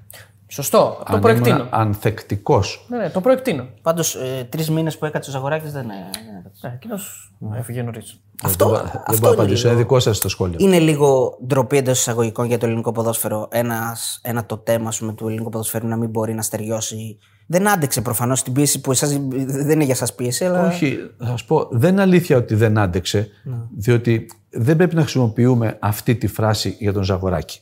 Δεν είναι, θε- δεν είναι αλήθεια αυτό. Η- Δεν δέχτηκε Η να- φράση ναι, σωστά. δεν καταδέχτηκε, Δεν θα μπορούσα να πω καταδέχτηκε, εγώ. Δηλαδή, φαντάζομαι, δεν έχω μιλήσει ποτέ. Έχω μιλήσει στον Ζαγοράκη λόγω γι' αυτό. Δεν καταδέχτηκε. Δηλαδή, κάποια στιγμή θα είπε ο Ζαγοράκης μέσα του ότι τι δουλειά έχω εγώ να ασχολούμαι με αυτά τα θέματα. Και έφυγε. Αν κρίνουμε από αυτό που είπατε πριν για την ε, διάθεσή σας να αποχωρήσετε ε, όταν λήξει η θητεία σας, βαδίζουμε προς τους τελευταίους μήνες. Ποιο ήταν το θέμα για το οποίο είστε περήφανος για τη διαχείρισή του και ποιο είναι το ζήτημα για το οποίο μετανιώσετε για τη διαχείρισή του; Το περήφανο εντός εισαγωγικών πάντα, γιατί πρέπει ο κόσμος να το κρίνει αυτό. Εγώ δεν θέλω να μιλάω, δεν μπορεί να μιλήσει για τον εαυτό σου, αλλά δεν πρέπει να μιλάς. Σαν απολογισμό. Το περήφανος έγκυται στην πορεία της εθνικής ομάδας, η οποία από την 1η Ιουνίου πέρυσι μέχρι τώρα πήγε καλά και στο Nations League, όπως ξέρετε, μην τα επαναλάβω, και τώρα σε αυτή τη διαδικασία α, τα παιχνίδια που έπρεπε να τα κερδίσει, τα κέρδισε, γιατί παλιότερα έχανε αυτά που έπρεπε να κερδίσει. Τώρα αυτά που έπρεπε να κερδίσει τα κέρδισε. Και παράλληλα έχει αξιοπρεπή εμφάνιση απέναντι στα δύο μεγαθύρια και μπορεί να έχουμε και την πορεία του Μαρτίου. Αλλά πάντως είμαι ευχαριστημένος από την πορεία της εθνικής ομάδας και επιπλέον είμαι πολύ ευχαριστημένος από το γεγονός ότι χρηματοδοτήθηκε στο μέτρο του δυνατού το αεραστεχνικό ποδόσφαιρο από την ΕΠΟ μέσω των ΕΠΣ πάντα. Γιατί εμείς δεν δίνουμε λεφτά σε ομάδες, δεν έχουμε δικαίωμα, δίνουμε λεφτά στις ΕΠΣ. Χρηματοδοτήθηκε με ποσά τα οποία τα τελευταία χρόνια Δεν θυμάμαι τι είχε γίνει, δεν ξέρω τι είχε γίνει το 2000, αλλά τα τελευταία χρόνια οι ΕΠΣ δεν τα είχαν δει. Εμένα λοιπόν η άποψή μου, την οποία την είπα στους Προέδρους και την είπα και δημόσια την πρώτη μέρα και στο μέτρο του δυνατού την υλοποίησα, και αυτό πρέπει να ρωτήσετε τους Προέδρους των ΕΠΣ, αν λέω αλήθεια ή όχι, είναι ότι θα έπρεπε το εραστεχνικό ποδόσφαιρο να χρηματοδοτείται σε τέτοιο βαθμό, ούτως ώστε οι πρόεδροι των ΕΠΣ να μην έχουν ανάγκη να ζητάνε λεφτά από κανένα, να μην είναι πέτε. Να είναι με το κεφάλι ψηλά, να έχουν οικονομική αυτάρκεια για να μπορούν να βοηθάνε τις ομαδούλες των χωριών και των συνοικιών και για αυτό το θέμα, όπως απαντώ σε ερώτησή σας, και γι' αυτό είμαι περήφανος.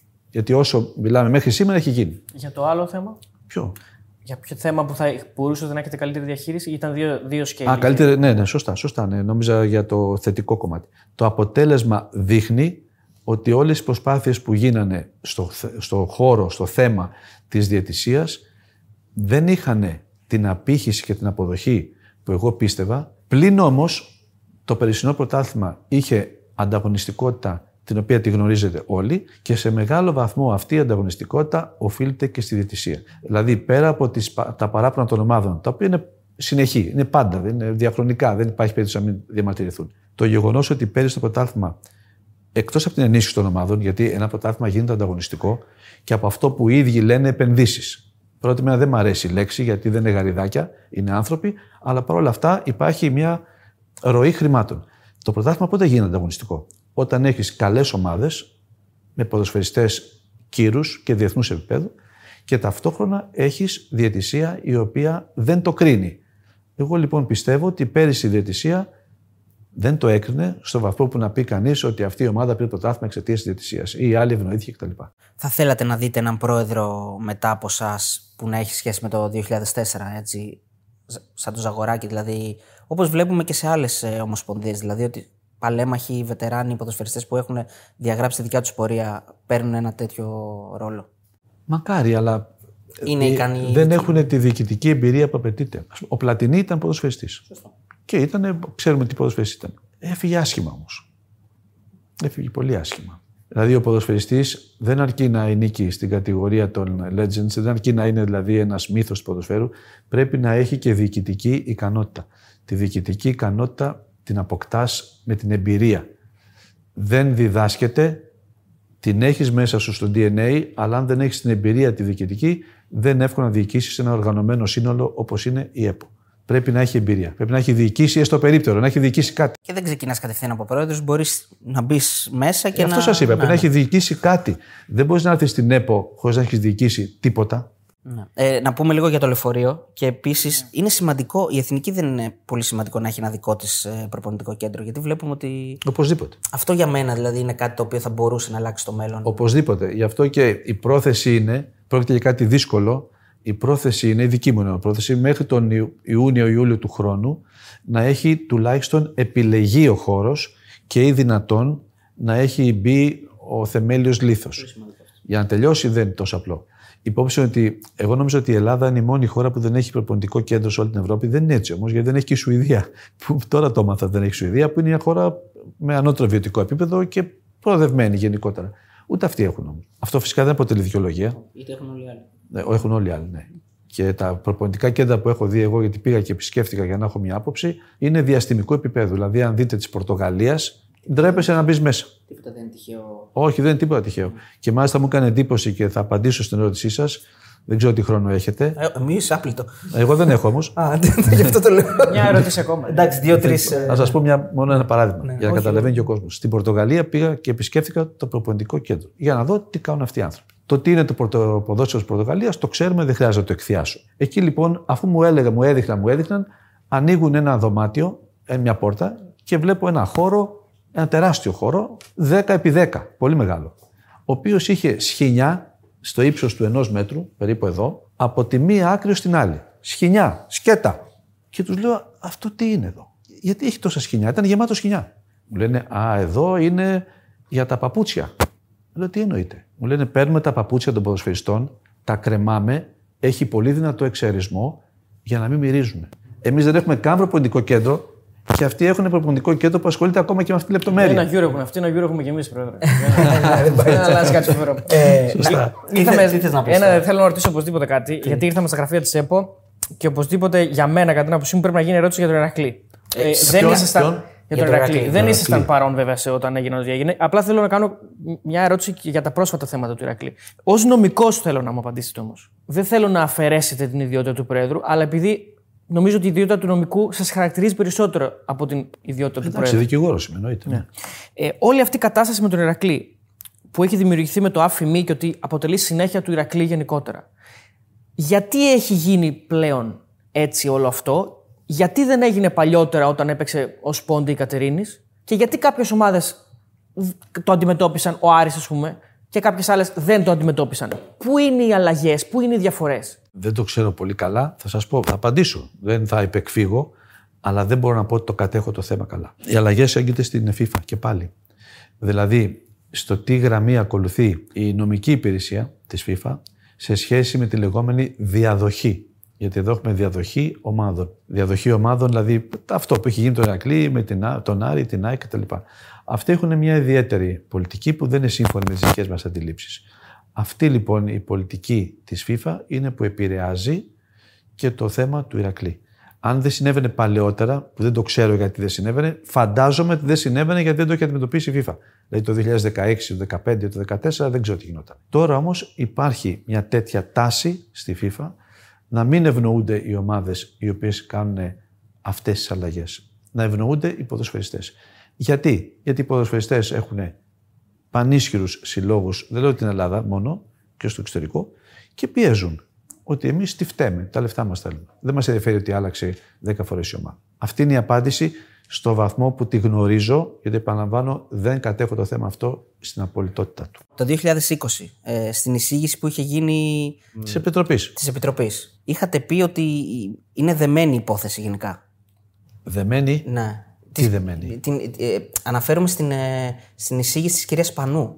Όχι, εγώ δεν θυμάμαι να είχα πει αυτό. Καταρχήν δεν ήμουν δικηγόρος του ΠΑΟΚ όταν βγήκε η απόφαση της Επιτροπής. Έγινα μετά. Δηλαδή βγήκε η απόφαση της Επιτροπής Ανταγωνισμού και με τον ΠΑΟΚ συνεργάστηκα περίπου ένα μήνα μετά, ενώπιση των δικαστηρίων. Δεν ήμουν στο πρώτο στάδιο.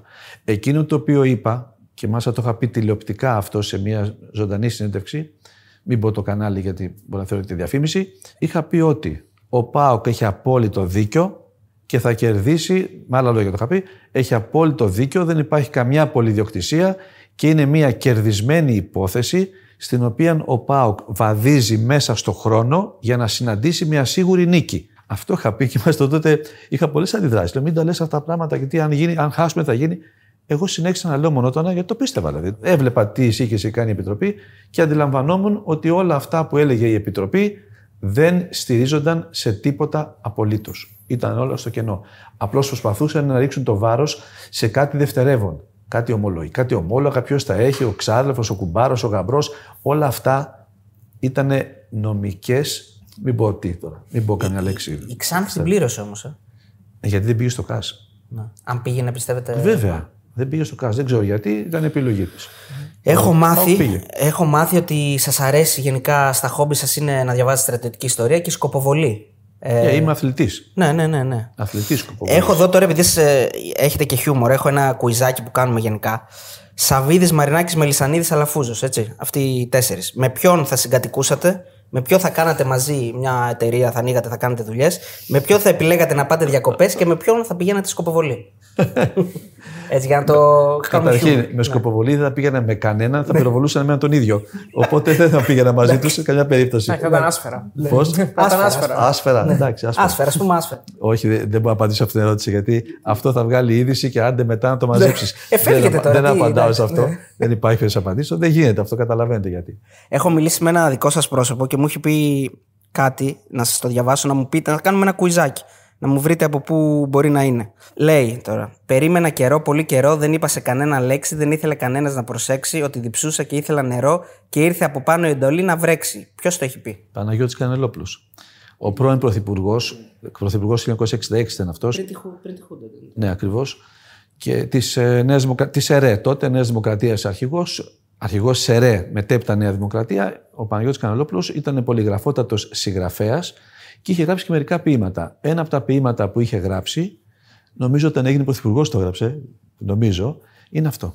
Και είναι από τα αγαπημένα σας; Ναι, γιατί το, τα λέει όλα.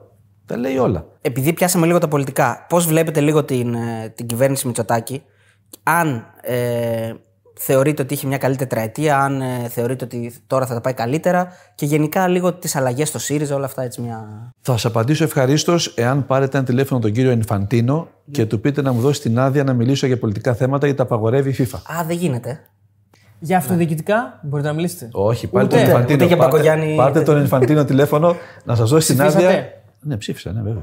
Ναι, Σαφώς. Δεν μπορώ να απαντήσω σε πολιτικά, δεν μπορώ να απαντήσω. Το, δεν επιτρέπεται. Πρέπει να έχει πολιτική ουδετερότητα ο πρόεδρος της Ομοσπονδίας. Το λέω το καταστατικό και το δικό μας και της FIFA. Ποια ήταν η- η δήλωση και η αιχμή, η ανακοίνωση που σας πλήγωσε περισσότερο; στην πλήγωσε; παρουσία- Σας; Πλήγωσε περισσότερο; Σας πλήγωσε, ας πούμε. Τίποτα δεν Γενικά η πλήγωσε. πεποίθηση ότι ο πρόεδρος ΕΠΟ είναι μαριονέτα κάποιων ομάδων. Είναι, πλη- είναι κάτι που μπορεί να πληγώσει έναν άνθρωπο; Άνθρωπο δεν ξέρω. Εμένα δεν με πληγώνει τίποτα για τον απλό λόγο ότι ξέρω και τις, ε, τις αιτίες και τις αφορμές και πώς γίνονται αυτά, πώς προέρχονται. Έχω παλιά εμπειρία στον, ε, στο χώρο, όπως ξέρετε, από δεκαετία, αρχές δεκαετίας του 90. Τα θεωρώ όλα φυσιολογικά, αναμενόμενα. Ούτε με ευνηδιάζει κάτι, ούτε με προβληματίζει, ούτε με πληγώνει. Αλλήμον αν με πλήγωναν αυτά. Ελέγχει τελικά κα, κα, κάποιος το ελληνικό ποδόσφαιρο, ελέγχει κάποια ομάδα το ελληνικό ποδόσφαιρο. Ε, Σε απόλυτο βαθμό καμία ομάδα δεν μπορεί να ελέγξει. Δεν γίνεται αυτό το πράγμα. Γιατί είναι ανταγωνιστικό το, το περιβάλλον. Είναι πολύ ανταγωνιστικό το περιβάλλον. Οπότε, εάν ελέγξεις για λίγο, για μια μέρα, δύο, μπορεί. Μετά δεν μπορείς. Ναι. Ε, έχει και κάτι τελευταίο, γιατί μαζεύουμε έτσι κάποιες ιστορίες. Έχετε κάποια ιστορία με Μάκη Ψωμιάδη να μας να μας διηγηθείτε, Γιατί έχουμε κάνει έτσι ένα. Το Μάκη Ψωμιάδη; Ναι, τον έχετε γνωρίσει στο παρελθόν. Πού τον θυμηθήκατε το Μάκη Ψωμιάδη; Ε, έτσι κάνουμε έτσι μια. Είμαστε φίλοι. Ήτανε, στην, ήτανε εκπρόσωπος, ήταν στην ΕΠΑΕ και καθόμαστε δίπλα-δίπλα για χρόνια. Τη καβάλα, ΣΑΕΚ. Δεν θυμάμαι τώρα και της ΣΑΚ, ήταν και της Καβάλας, δεν θυμάμαι ακριβώς τώρα. Και οι δύο ομάδες αυτές ήταν. Οπότε δεν τον ήξερα πολύ καλά. Α, τι να σας πω για τον Μάκη Ψωμιάδη. Δεν έχει κάτι ιδιαίτερο. Ε, Πώς δεν έχει κάτι ιδιαίτερο; Άμα δεν έχει κάτι ιδιαίτερο πρόεδρο Μάχη Τσιμιάδη, ποιος έχει δηλαδή; Αφού θέλετε και, και χιούμορ και πλάκες και τέτοια, γιατί βλέπω ότι έχετε νεανικό κοινό και αυτοί εξακολουθούν να γελάνε, επειδή δεν έχουν μπει στη ζωή πολύ και δεν ξέρουν το κλάμα που έχει μετά. Σωστό. Ξέρουν μόνο το γέλιο. Σωστό. Να σας πω το εξής, ότι με τον Μάκη τον Ψουμιάδη, α πούμε μια ιστορία, αλλά να κλείσουμε μετά. Γιατί Ναι, ναι, ναι. Ήμουνα σε ένα κουρίο. Στο κέντρο της Αθήνας. Είχα πάει για κούρεμα. Και καθόμουν και ο κουρέας ήταν από πίσω. Τότε φόραγα γυαλιά. Δεν είχα βάλει φακούς κτλ. Φόραγα τα γυαλιά κανονικά. Οπότε τα είχα βγάλει τα γυαλιά και τα έχω πίσω εδώ. Και μπροστά μου είχε ένα καθρέφτη. Δεν έβλεπα όμως καθαρά. Λόγω της μοιοπίας. Είδα κάποιον να μπαίνει, δεν έδωσα καμία σημασία όμως, γιατί ήταν και άλλοι στο, στο κουρίο. Ξαφνικά ακούω μια βροντόδη φωνή από πίσω να λέει Δεν μας μιλάτε, κύριε Τάκη. Παγώνουν οι κουρείς, αφήνουν τα ψαλίδια κάτω. Ο κουρέας που με κούρευε σταματάει να με κουρεύει και αφήνει το ψαλίδι. Βάζω τα γυαλιά, γυρίζω και βλέπω τον Μάκη τον Ψωμιάδη. Ο οποίος νόμιζε ότι τον βλέπω στον καθένα. Εγώ τον, κα- τον ξεκαθάριζα. Και του λέω Α, εσύ είσαι ρε Μάκη. Οι κουρείς βάζουν τα γέλια όλοι και εξω κουρεύουν. Ε, Γιατί δεν ήξερα τη σοβαρότητα της Δεν κατάσταση. ήξερα. Λέει, Μην πέσει κανένα πιστολί, δεν το πες. Λοιπόν, σας ευχαριστούμε Ευχαριστούμε πάρα πολύ. πολύ για τον Ευχαριστούμε χρόνο. πολύ. Ελπίζουμε να περάσετε καλά. Μια χαρά πέρασα. Να το Εντάξει, ελπίζω ευχαριστήσω εσείς και να Θα περάσετε προτιμούσατε καλά. τώρα να μην έχετε τη συνάντηση και να συνεχίσουμε τη, τη συζήτηση; Ε, εγώ θα προτιμούσα πάντως. Ε, ναι, τι να κάνουμε. είναι- Όχι, εντάξει. Μεταξύ μας θα μείνει. δεν θα- Μεταξύ μας εντάξει, ναι, αλλά θα συνεχί- συνεχίσουμε ως πότε. Έχουμε και δουλειές. να κάνω μια τελευταία ερώτηση και να μας πείτε, επειδή έχετε συνεργαστεί με όλου. Μια στιγμή την έκανες πριν τελευταία. ναι, αυτή, σωστά. έχετε συνεργαστεί με πάρα πολλούς παράγοντες. Ποιος ήταν αυτός που είχατε την καλύτερη συνεργασία, Ήταν ε, ο Βαρδινογιάννης, ο Γιανακόπουλος, ο Αλαφούζος, ε, ο Μελισανίδης, γιατί νομίζω ότι έχετε, έχετε συνεργαστεί, ο Σαββίδης. Ποιος ήταν αυτός που τα λέγατε καλύτερα, είχατε την απόλυ- το απόλυτο connection; Θα σας πω για κάποιον που δεν είναι εν ζωή. Γιατί αν πω για κάποιον που είναι εν Θα ζωή, ζηλέψει, θα ζηλέψει. θα έχω κάποιο πρόβλημα με κάποιον άλλον. Αυτός ο οποίος ήταν για μένα αυτούς, επαναλαμβάνω, μη εν ζωή, ήταν ο Παύλος Γιανακόπουλος. Γιατί όμως; Δεν θα πω αριστολογίες. Θα πω κάτι συγκεκριμένο. Όταν εγώ πήγα στον Παναθηναϊκό, στον μπάσκετ ενώ στην ΚΑΕ, σαν δικηγόρος, έπρεπε να κάνω κάτι συγκεκριμένο. Μην πω τώρα τι ήταν, γιατί δεν είναι και. Ελληνοποιήσεις ήταν τέλος πάντων. Το κάνω εγώ αυτό. Τότε υπήρχε αυτή η μόδα των ελληνοποιήσεων. Το είχε κάνει ο, ο Ιωαννίδης ο Ξανθός με τον Το Τάρλατ. Τζακα- Και τον Τζακαλίδη. νομίζω. Μετά τον Τσακαλίδη. Το μετά. είχε κάνει με τον Τάρλατ και με ένα πολύ καλό παίχτη ήταν τότε. Τέλος πάντων, έχει σημασία. Κάνω λοιπόν εγώ μια ελληνοποίηση και έρχεται. νο- όλα νόμιμα γίνανε, όλα σωστά κτλ. Και ο Γιανακόπουλος ικανοποιείται. Μου λέει ο άνθρωπος, μπράβο, τα κατάφερες, πέτυχες κτλ. Ήμουν πολύ νέος δικηγόρος τότε. Μετά από κάνα διάστημα, καμιά εβδομάδα, δύο, κάτι άλλο έκανα στο οποίο είχα κάνει λάθος. Όχι αυτό, άλλο νομικό θέμα. Και του λέω, Πρόεδρε, σε αυτό έχω κάνει λάθος. Δεν δίνει σημασία αυτός καθόλου. Λέω, Πρόεδρε, έκανα λάθος. Δεν δίνει σημασία. Λέω, Πρόεδρε, σε αυτό το θέμα θέλω να το ξέρεις. Έκανα λάθος. Απαντάει. Και λάθος να κάνεις καλώς καμωμένο. Σε ελευθερώνει. Αρχίζεις να πετάς μετά. Ξέρεις, θα πει να σου πει ο πρόεδρος Παναθηναϊκού; Και λάθος να κάνεις καλώς καμωμένο. Δεν έκανα ποτέ λάθος από εκεί πέρα. Δηλαδή σου- σου δίνει πραγματικά φτερά. Αυτό, δε- ο άνθρωπος αυτός δεν είχε πάει στο Harvard, στη σχολή διοίκηση επιχειρήσεων. Το είχε μέσα του. Ήταν αυτή η φύση του. Ο άνθρωπος δηλαδή διοικούσε σωστά εξ ενστίκτου. Το είχε. Δεν το μάθανε. Γι' αυτό λοιπόν λέω ότι από αυτούς τους παράγοντες, τους μη εν ζωή, αυτός ήταν για μένα κορυφή. Ωραία. Ευχαριστούμε πολύ και ελπίζω να βγάλω την είδηση με αυτήν την ερώτηση. Αν σας ζητούσε ο Μαρινάκη αύριο μεθαύριο να πάτε νομικό σύμβουλο στον Ολυμπιακό, θα πηγαίνατε; Όχι. Νομίζω είναι η πιο αναμενόμενη Κάντε την- απάντηση της χρονιάς. Μια στιγμή, για να είσαστε τελείως 100% σίγουροι, κάντε την ίδια ερώτηση και στη Ρεπτά. Αν σας θέει, ήθελε να πάτε. Πάτε, γιατί ρωτήστε τους; Ο κ. Θωμαίδη θα μπορούσε να είναι πρόεδρο τη ΕΠΟ με τις γνώσεις του και τι. Ποιος, ποιος; Ο κ. Ποιος Θωμαίδη. Με τις με τις, ε, Θα κλείσει γνώσεις. το blog. θα το κλείσει μετά. Πώς θα το γιατί δεν μπορεί να το συντηρήσει το blog. Α, το blog που έχει, Θωμαίδη, blog στο Ναι, θα το κλείσει, εντάξει, δεν πειράζει. ναι. Ε, να τον ρωτήσετε. Πάντως, Θέλει να κλείσει το blog και να ε, γίνει πρόεδρος; Λένε ότι όποιος είναι Παναθηναϊκός είναι και αντιολυμπιακός. Για εσά ισχύει. Και το αντίθετο, έτσι. Όποιος είναι Ολυμπιακός είναι αντιπαναθηναϊκός. Έχεις κάνει την τελευταία ερώτηση. Αυτή είναι εκτός προγράμματος. Και δεν απαντήσετε.